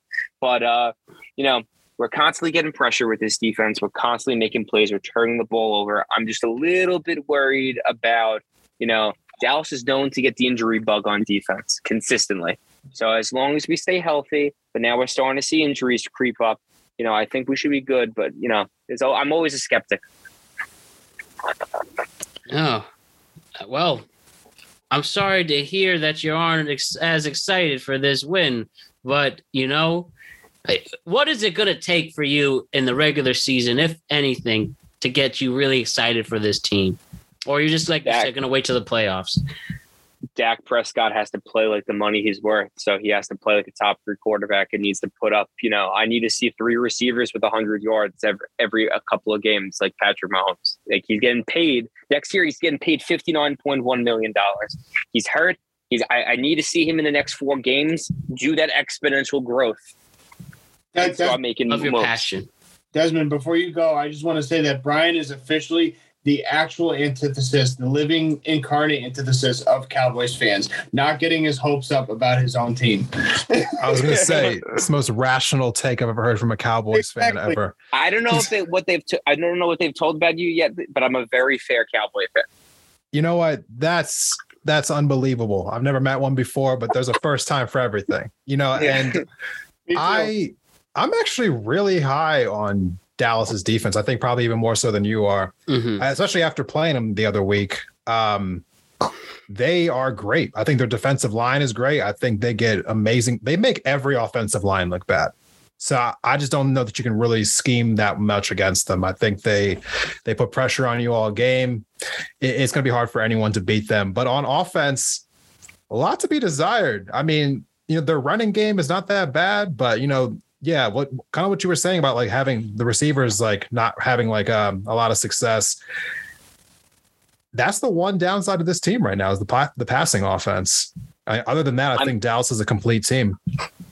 No, I agree with you. I think what I'm noticing a lot is they're not getting really separation as they used to um, on these deep throws. I feel also think it's just because of the limitations right now with injury of Dak and the Cooper Rush not being able to really extend, you know, you know, he doesn't have the best arm. He has a good arm. So like I, you know, it's it's almost like, you know, we went through preseason the first seven games and now we have to actually see what we have. So I want to see what clicks and what doesn't click. Um, but you know, Dalton Schultz has been hurt. You got to see him play well. And, you know, you got to see my cousin play well, Sean McEwen. So we got to see, uh, mm-hmm. we got to see what you know, we got to see what happens with them. But like you said with the defense, the defensive line is, my opinion, the best in the league with the best depth. It's yeah. just Dallas somehow figures out in the secondary to give up yards all the time. Even though Trevon Diggs is great, he gives up so much yards because of his risk. Yeah. I, when I look at Dallas as a whole, I wonder if they're going to be able to be truly effective in the passing game because they're able to kind of like double or I guess like bracket mm-hmm. CeeDee Lamb, which means that somebody else has to step up. And like you were saying, yeah. Gallup's coming off an ACL injury and Schultz is coming off of an injury. So I mean, like you're not getting guys who are able to just separate off of defenders. And so you're putting no, all hard. this pressure on the rest of your receiving corps. Mm-hmm. And I don't know if they can step up. And if they don't, then CeeDee Lamb's going to be ineffective for most of the year. Exactly. Yeah. The best player, the best player in has been Noah Brown in 50-50 balls, and that's just because of the size. Yes, yeah. sir. Totally. The Bravens and the Ra- and the Ravens. I call them the Bravens. Sorry, the Browns and like, the Ravens. Like the Ravens. The Ravens. Cleveland versus Baltimore. They used to be the same team essentially. Um, so mm-hmm. The running back cut by committee helps Baltimore hold on for a much needed victory. Browns just keep on losing. And, uh, you know, I obviously we know what's going to happen in week 11, but there's still three games until then. But the Ravens, now, with that big win, do we think that's going to give them any momentum to be back into a top team in their division and in the AFC? Because Lamar Jackson is had a very good game, a much needed, very good game on both the ground and the passing game. I I think they're exactly where I expected them to be. I think that Jacoby Brissett, you know, on an individual basis, is kind of outperformed what he uh, what they've sold and what they build him as but he's always been a competent quarterback, especially as a backup in this league.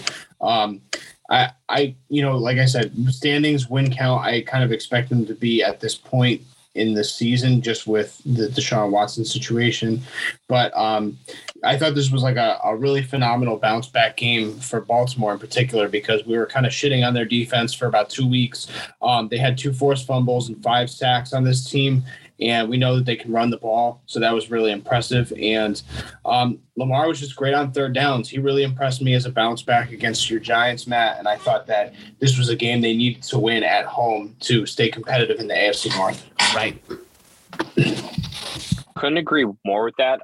My uh, one comment for this game is that is it just me, but the Cleveland Browns offense is like the best two and five offense I've seen in a while. Like they consistently yeah. just put up yards, and I just I feel I'm it sucks for Jacoby Brissett that he doesn't have a defense right now because he's playing. Yeah. He's 11th in QBR and 11th in passing. You know, he's six and yeah. five with TD interceptions, and the interceptions, a few of them were, you know, because the receivers, you know, bobbling the ball and then getting picked off. So like, you know, those stats aren't there. But like, he's playing. He's playing his heart out, and oh, he's oh, yeah. keeping them in games. It's a shame that they like this team easily should be five and two, and I feel bad for them because this defense, you know, we put they put all these draft assets in and it's not coming to fruition. Yeah, the Cleveland Browns are not a bad team. Uh, I mean, their record is their record. You know, I mean, doesn't look like they're going to make the playoffs at this point. But I mean, whenever I watch the Browns play, they're in every single game. So I mean, they're not getting blown out. They're never getting embarrassed. They're competitive. It just feels like they're just not making clutch plays down the stretch in a lot of these games, and it's coming back to bite them over and over again. Hundred percent, and I think for the Ravens, um, as much as you know that was uh, a, a, great must-win for them, I think the Mark Andrews injury is very, very concerning. Um, they're going to have a hard, you know, a hard time, tough sledding the next four weeks without him. Yeah, I'm worried about the Ravens offense right now, especially this week on a short week. I mean, that was actually the second hardest game I had to pick Ravens and Buccaneers going into next week. I have no idea what to expect from that game, but the yeah, Ravens offense is uh, looking pretty sporadic. It's going to be a, lot of running the ball, Gus the bus. A lot of running the ball. All right, the last two games I'm I've left because they're so exciting to talk about. I think on a football stance and for the future of the league, the Bucks and the Panthers. The Bucks lose their fourth straight. That's fourth straight victory. Tom Brady has never played this far in the season and gone under 500. Brady doesn't throw one touchdown. I knew when you had that absolutely wide open Mike Evans and it bounces off his his quad and it throws all over the place. They were doomed for disaster. They were they were doomed from the start, and they are a complete disaster right now. You know, Tom Brady, you lost to Kenny Pickett and now PJ Tucker, especially for a team that is so toxic and has nobody going for them on that roster whatsoever, and yet they beat them. Luckily, the NFC South is a mess as a whole, but Tom Brady, whether you want to atone, uh, attain it to his off the field issues, whether you want to say the dude is a 45 year old quarterback, Tom Brady What's going on? I saw his post last week that he said things are going to change. And you arguably get the worst loss of the entire week. Did Tom Brady. The sky is falling on him. I've, I've I've heard the takes here about he's going to retire mid-season. I've heard that he I think he went on a podcast recently said I'm not done. Heck, if the family's gone, I might as well keep playing. Tom Brady, like like when, when uh, when's it time to to uh, give up on him to, or do we are we giving him another chance because he's Tom Brady? Like these are crucial games coming up for him. I think they're missing Bruce Arians right now the most. I think they're missing the discipline and accountability. Where's the guy yelling in your face? Bruce Arians wasn't afraid to look Tom Brady in his face and put him in check. That's what they're missing right now. Todd Bowles ain't doing that. Same thing with this defense. No one's putting them in check. I think this is a lot falling on the defense and putting Brady in bad situations.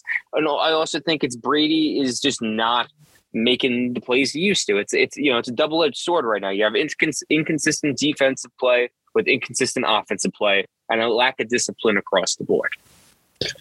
Yeah, discipline's the word they used a lot on the I I watched a couple episodes of NFL Live already this week, and they were breaking down some of the film of the Buccaneers defense, and that was where they kept coming back to a discipline. They were showing a lot of running plays where Bucks defenders were just like not doing their assignments and leaving these wide open holes mm-hmm. for like Panthers running backs to run straight through, just again and again and again and again.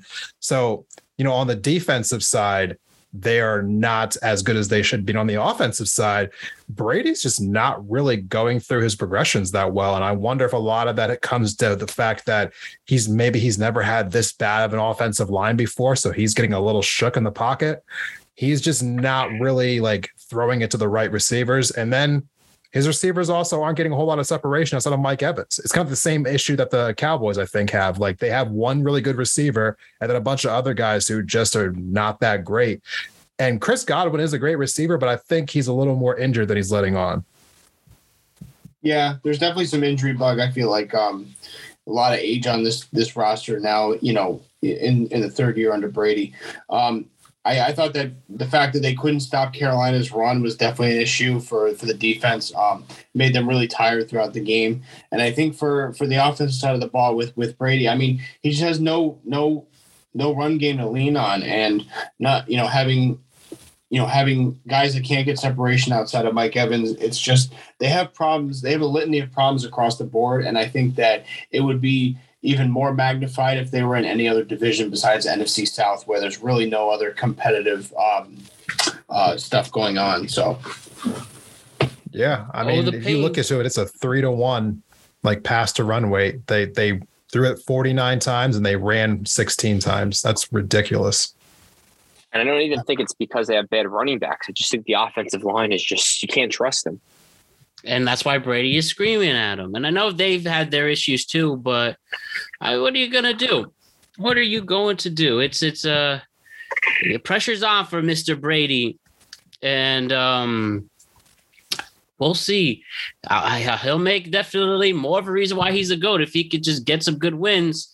As you mentioned, Thursday night against the Bucks And let's see. After that, you you go up against the Rams. That should be a winnable game. The Seahawks again. Uh, the the uh, schedule's topsy turvy, but uh, Tom Brady make take advantage of the weak defense you have in front of you. And the final game to discuss is Sunday night slobber knocker in the sense of blunt force classic football against two classic franchises. The game was messy, it was muggy, no scoring at the end in the second half. But if you like defense and you like it staying close, this was the game for you. And the big things to say, even though coming into it, they were an 11 and a half point underdog. The Steelers kept it close. But Kenny Pickett, even though staying calm, even though having good composure, he throws two major interceptions in the final two drives. Miami is lucky not to blow it. Obviously, the other big story is Tua coming back for an okay performance. Glad he's not hurt. Kept him in there. But again, I think Kenny Pickett, despite him seeming professional in looks, you can't throw those two um, big interceptions when you're on your opponent's side of the field.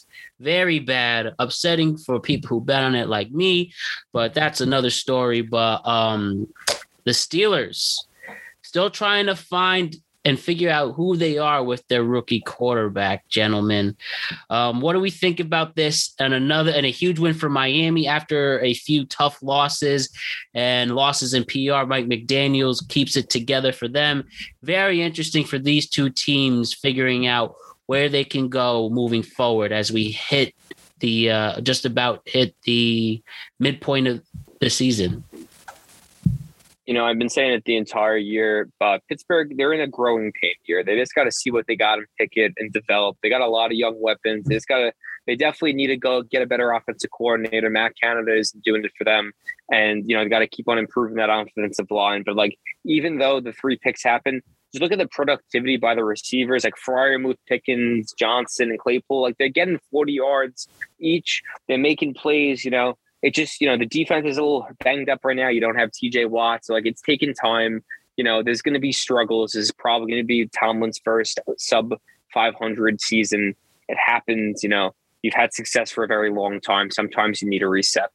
On the other hand, with Miami, you know, they're staying alive. You know, Tua came back. He's healthy, thank God. Like every time I see him in the pocket, I get worried because you just don't want to see another guy get hit like that after such a traumatic injury.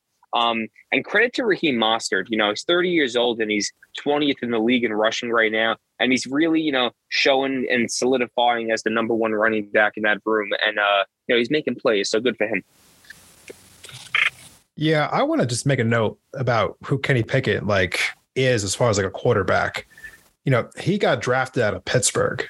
And for those who might be unaware of like college football, playing in the ACC is not the most challenging place to play you know, he didn't face a whole lot of great defenses the, as the quarterback for the University of Pittsburgh. I mean, he might have faced some NFL players on the Clemson defense, but besides that, going up and down that conference, you're not playing a whole lot of like great defensive talent. So, I mean, like the fact that he's actually as good as he is, given that he didn't have a great level of competition that he was facing, like, you know, in college, and this is only his first like what three or four starts now, or three yeah. starts now. I think he's actually ahead of schedule. I think you know it's going to be a rough year for him, but I think overall he looks kind of great. You know, he's making some bad decisions, but I think he'll clean those up as time goes along.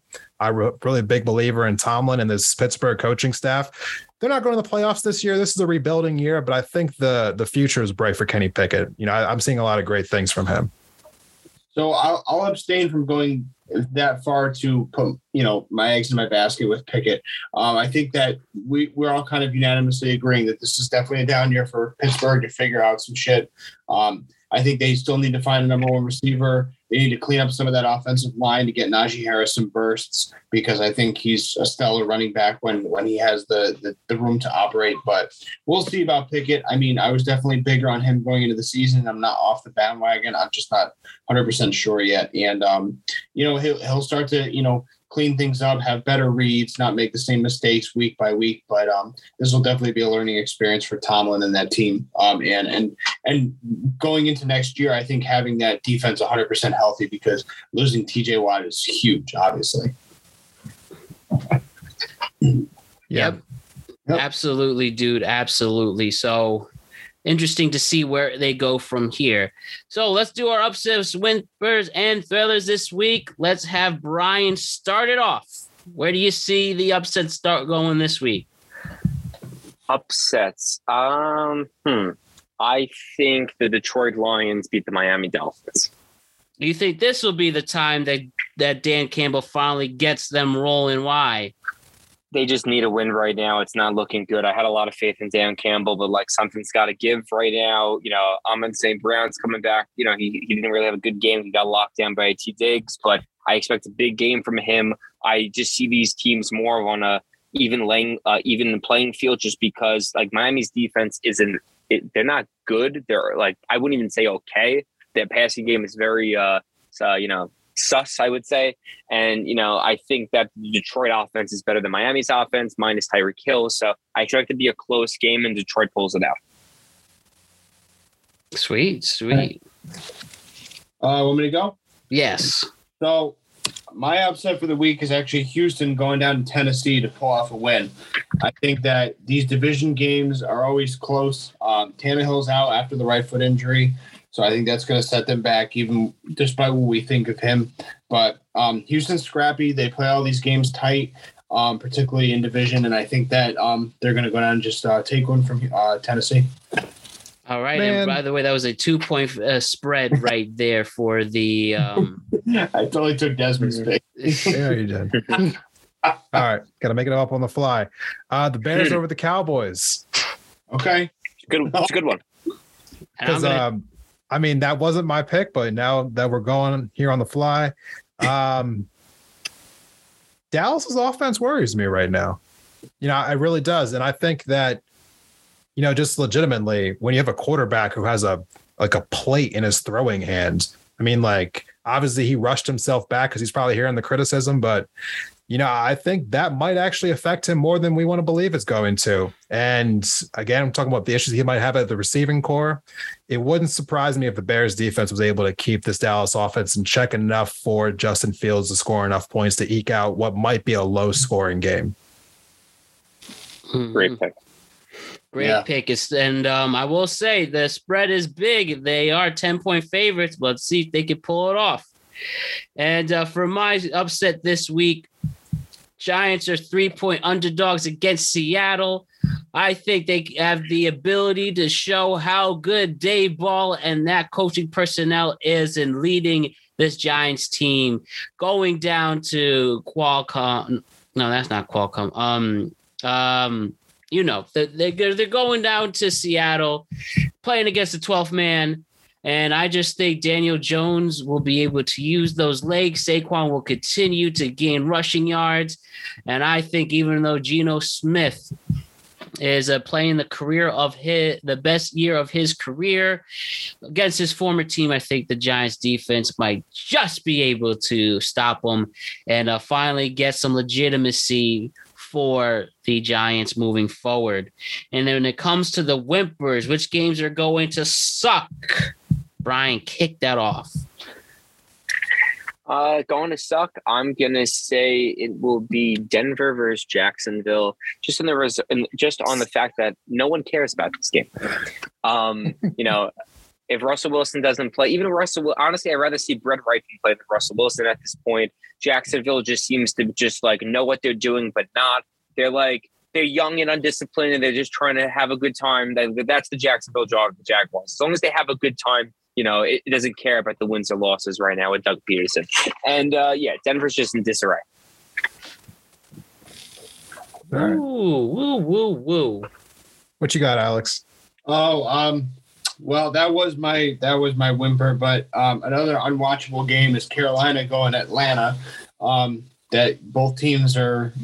Well, you know what? I I, I can't I can't too much with Atlanta because someone has to win that horrible division. So I I think that Atlanta wins that game, but I think it's just virtually unwatchable between all the uh, backups for Carolina as they gut that roster. So Yeah, I also had a my eyes fixated on that Denver Jacksonville game, but since that's not an option, my second most unwatchable game has got to be the Commanders and the Colts. That's another one. Oh yeah, because what Oh. is that game even? And Oh. why is it in the two o'clock slot? You know, push that down to the, I guess, four o'clock for East Coast people. Um, so it's just like, just get that out of there. I don't want to see Broke my that in brain. the afternoon games. In Heinicke we trust. I Dude. mean, I'm gonna crack Okay. a Heineken. my um Yeah. my whimper this week, and it's not because I think um these are two bad teams going at it. It's a really good team versus a bad team, not a really bad team, but a bad team. And I think the spread at 11 points is a good notion for what it is. But I actually think the Eagles and Steelers, this battle of Pennsylvania, will be all Eagles. And, you know, it'll be tough to watch Kenny Pickett try their best to go up against the Eagles off a bye week in that defense. And um, I do, though I do expect the Eagles to continue their undefeated season. I just think it's it's they Steelers have no chance, and that could be boring to most, and it will be. So there you go. Now Not our to me. thrillers this Not to fair me. enough. Except, hey man, you have a World Series team to watch too, so it's hey, they play at different times that day. We'll be all right. Look, Yeah. lucky, lucky stuff. Um, the, the Phillies got it, Desmond. the Astros are tough, man. I mean, we're lucky to be there. uh, thankful for these expanded playoffs. That's how I feel about it. Great way to All look at it. Cool, quick take there. The thrillers this week. Then there's, a, I think there's um, um some good options. Mr. McKeon, with your new hand, what are you gonna watch with it? With my new hand, I'm gonna say this. Arizona, Minnesota combined combined points 90. I think this is right going to be a high. What did it rhyme actually? Um, Arizona, Minnesota. Yeah, high scoring combined combined 90 points. 90. Thriller of a thriller of a game. Justin Jefferson and DeAndre Hopkins combined for 300 yards and three touchdowns. Take that to DraftKings, same game parlay, and see what happens. Okay. All right. Please. Like the energy. Well, I'm not mad at that pick. Matt, Matt- so Matt kind of stole my thunder, but in a different category. But I think the Giants Seahawks game at 4:30 is going to be uh, sensational. I think that these are um, these are two teams that are vying for a lot right now. They got a lot to prove in both respective divisions, and I think that um, Seattle at home they've got a they've got a tough they've got a tough task on their hands. I think uh, both teams are are this is going to be a great game. Um, there's a couple, uh, but I'm just going to go with one this week. Um, I really like Raiders Saints. I think Okay. that both those teams have no defense, so it just just, just be, you know, who has the ball last? Because I'm expecting it to be like 37 to 34. That's what I'm expecting. That's a great pick. Beautiful, beautiful. And my thriller this week, because I really think, I think there's there's some. I know on paper it- it's going to be a blowout, 11 and a half point spread with Green Bay and Buffalo. Oh, And here's the thing: I think it could be a close game. Everything against it, and um, playing with house money or those free bets there. I think that Aaron Rodgers. It'll be interesting to see after these four, after these three major losses, and how he could convince this team to push together against the best team in the NFL. And if Aaron Rodgers is as good as he's supposed to be on this, a career, I, I, it's, it's hard to say career defining game because this is a regular season game at the end of October. But at the end of your career, if you can show that you can at least stay close, stay within the spread, I think that'll um, speak volumes of what Aaron Rodgers can do for his career. And if not, and if it exceeds the spread, and if they just get ultimately annihilated with people like Von Miller and Ed Oliver, uh, just eating Aaron Rodgers alive and creating extra memes, then you know what? Aaron Rodgers is officially on some kind of decline and should just take it easy for the rest of the season here, unless they get DJ Moore or somebody or steal Jerry Jeudy from Denver and bring them to bring him some legit receivers. I think this is interesting in the sense of character development for Aaron Rodgers and at least keep it a competitive game, even though I do believe Buffalo will win. I got a quick question for you, Matt. Yeah. If I said Bills score Bills at 30 and a half points, you're going over or under? The Bills uh, uh, as a total, um, As their score, are they going over 30 or are they going under 30? That's a good question. I think that you have to pick the over right now, and you have Diggs and Davis and um and Knox can show his potential. Uh, even though people thought McCaffrey would take over for Montgomery, Montgomery does get yardage and touchdowns. You do have to go for the over there, and hence on that other, on the contrary, that the um, Packers got to somehow score all those points against the Bills defense. And I know it's hard, and there's a lot riding on this pick here for it. But again, this is more of a character development show. What else he's got, and if everything pulls together for what this Hall of Fame caliber player, reigning two-time MVP Aaron Rodgers can do, then this clearly is the game to do it.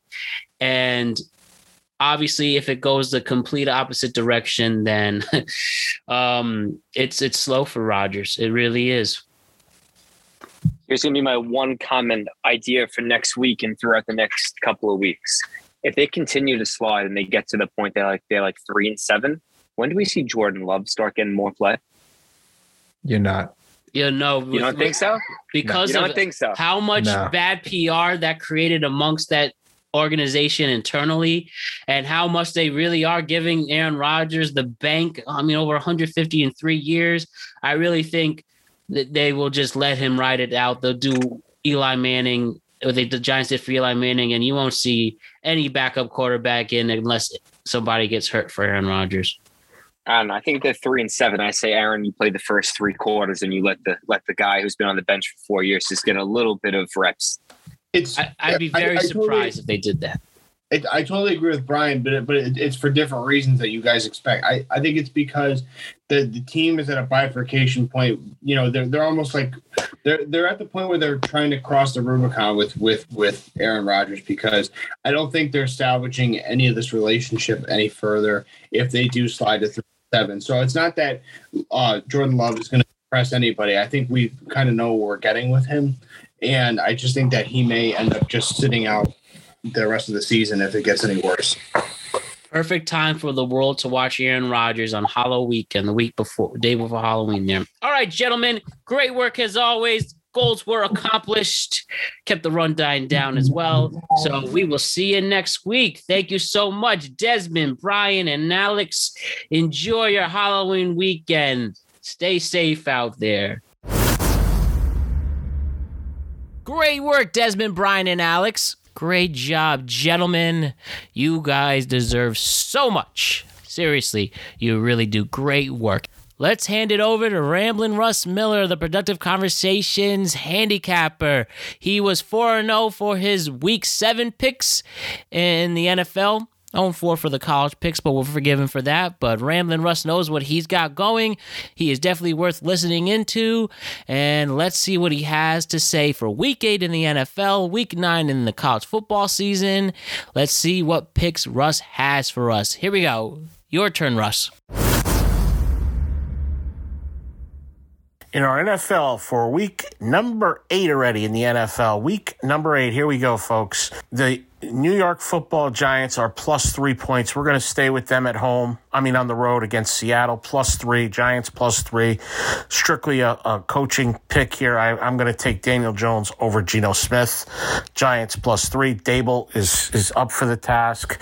The Giants know they have a bye coming up. They want to finish finish the uh, week strong, finish the first half of the season strong. Giants plus three.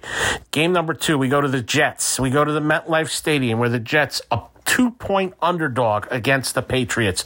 Were the Patriots looking ahead on Monday evening? Perhaps they were, but you know what, folks? The Jets are for real.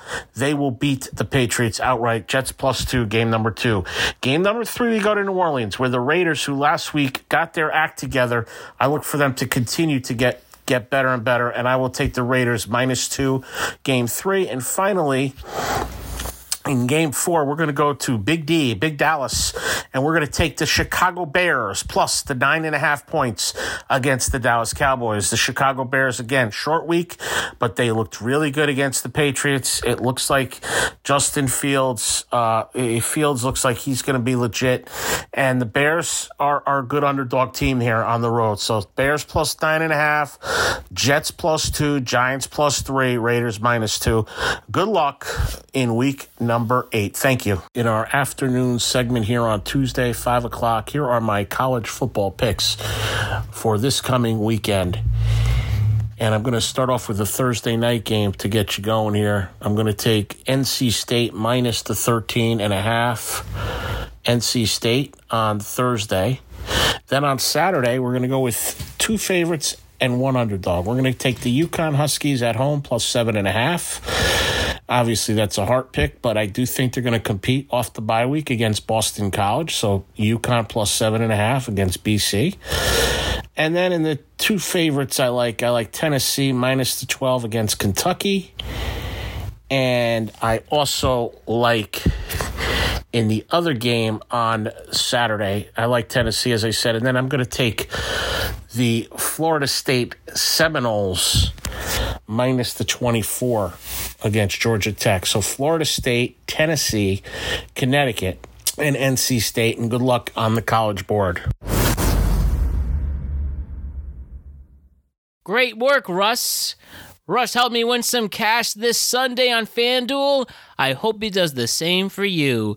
So check it out, make those picks, and uh, let's show why Russ is good at what he does. Thank you again for your contributions, Russ Miller. Don't forget to like and subscribe to the Productive Conversations podcast on all podcasting platforms and YouTube. And don't forget to check out exclusive content regarding this show on productiveconversationspodcast.com. And don't forget to check us out in the world of social media. We're on Instagram at Productive Conversations Podcast, Twitter at ProdConvoPod. We're on TikTok at Productive Conversation. So we will be back next week. We will have an NFL show for you on Wednesday, but we'll also switch gears and get back to some regular productive conversations with so many interesting people in this world. An episode like that, a non sports episode, will t- drop next week. I will let you know when. Just check out our social media platforms at Productive Conversations Podcast on Instagram, Prod Pod on Twitter, TikTok, at Productive Conversations. So we will let you know when a new episode drops, a non sports one, and we'll get in the groove there. Of course, we will mix our sports as per usual, but we will go with our other subjects news, entertainment, and culture and just having interesting conversations with the interesting people all over the world as we approach 180 episodes and there will be plenty more after that. So, good stuff ahead for each and every single one of you as we head to our final two months of 2022. So, let's get on the horse, let's ride, and let's enjoy what we have in front of us. Enjoy your Halloween weekend. Be safe out there. Do the right thing. If you are in New York City, holler at me. I'll be all over the place there over Halloween Weekend. And uh, of course, let's be responsible and safe with it enjoy your trick or treating. If you do that, you know, be respectful there too. And um, yeah, like I said, the end of October, a spooky season, a relaxing season, and an enjoyable season. So be safe out there. Enjoy your holiday plans and adventures. Don't forget to check in on your friends and family. Thank you to Alex Ranelio, Brian McKeon, Desmond Price, Russ Miller, and Alex DeJesus for what you do for this episode. See you next week, everybody. Peace.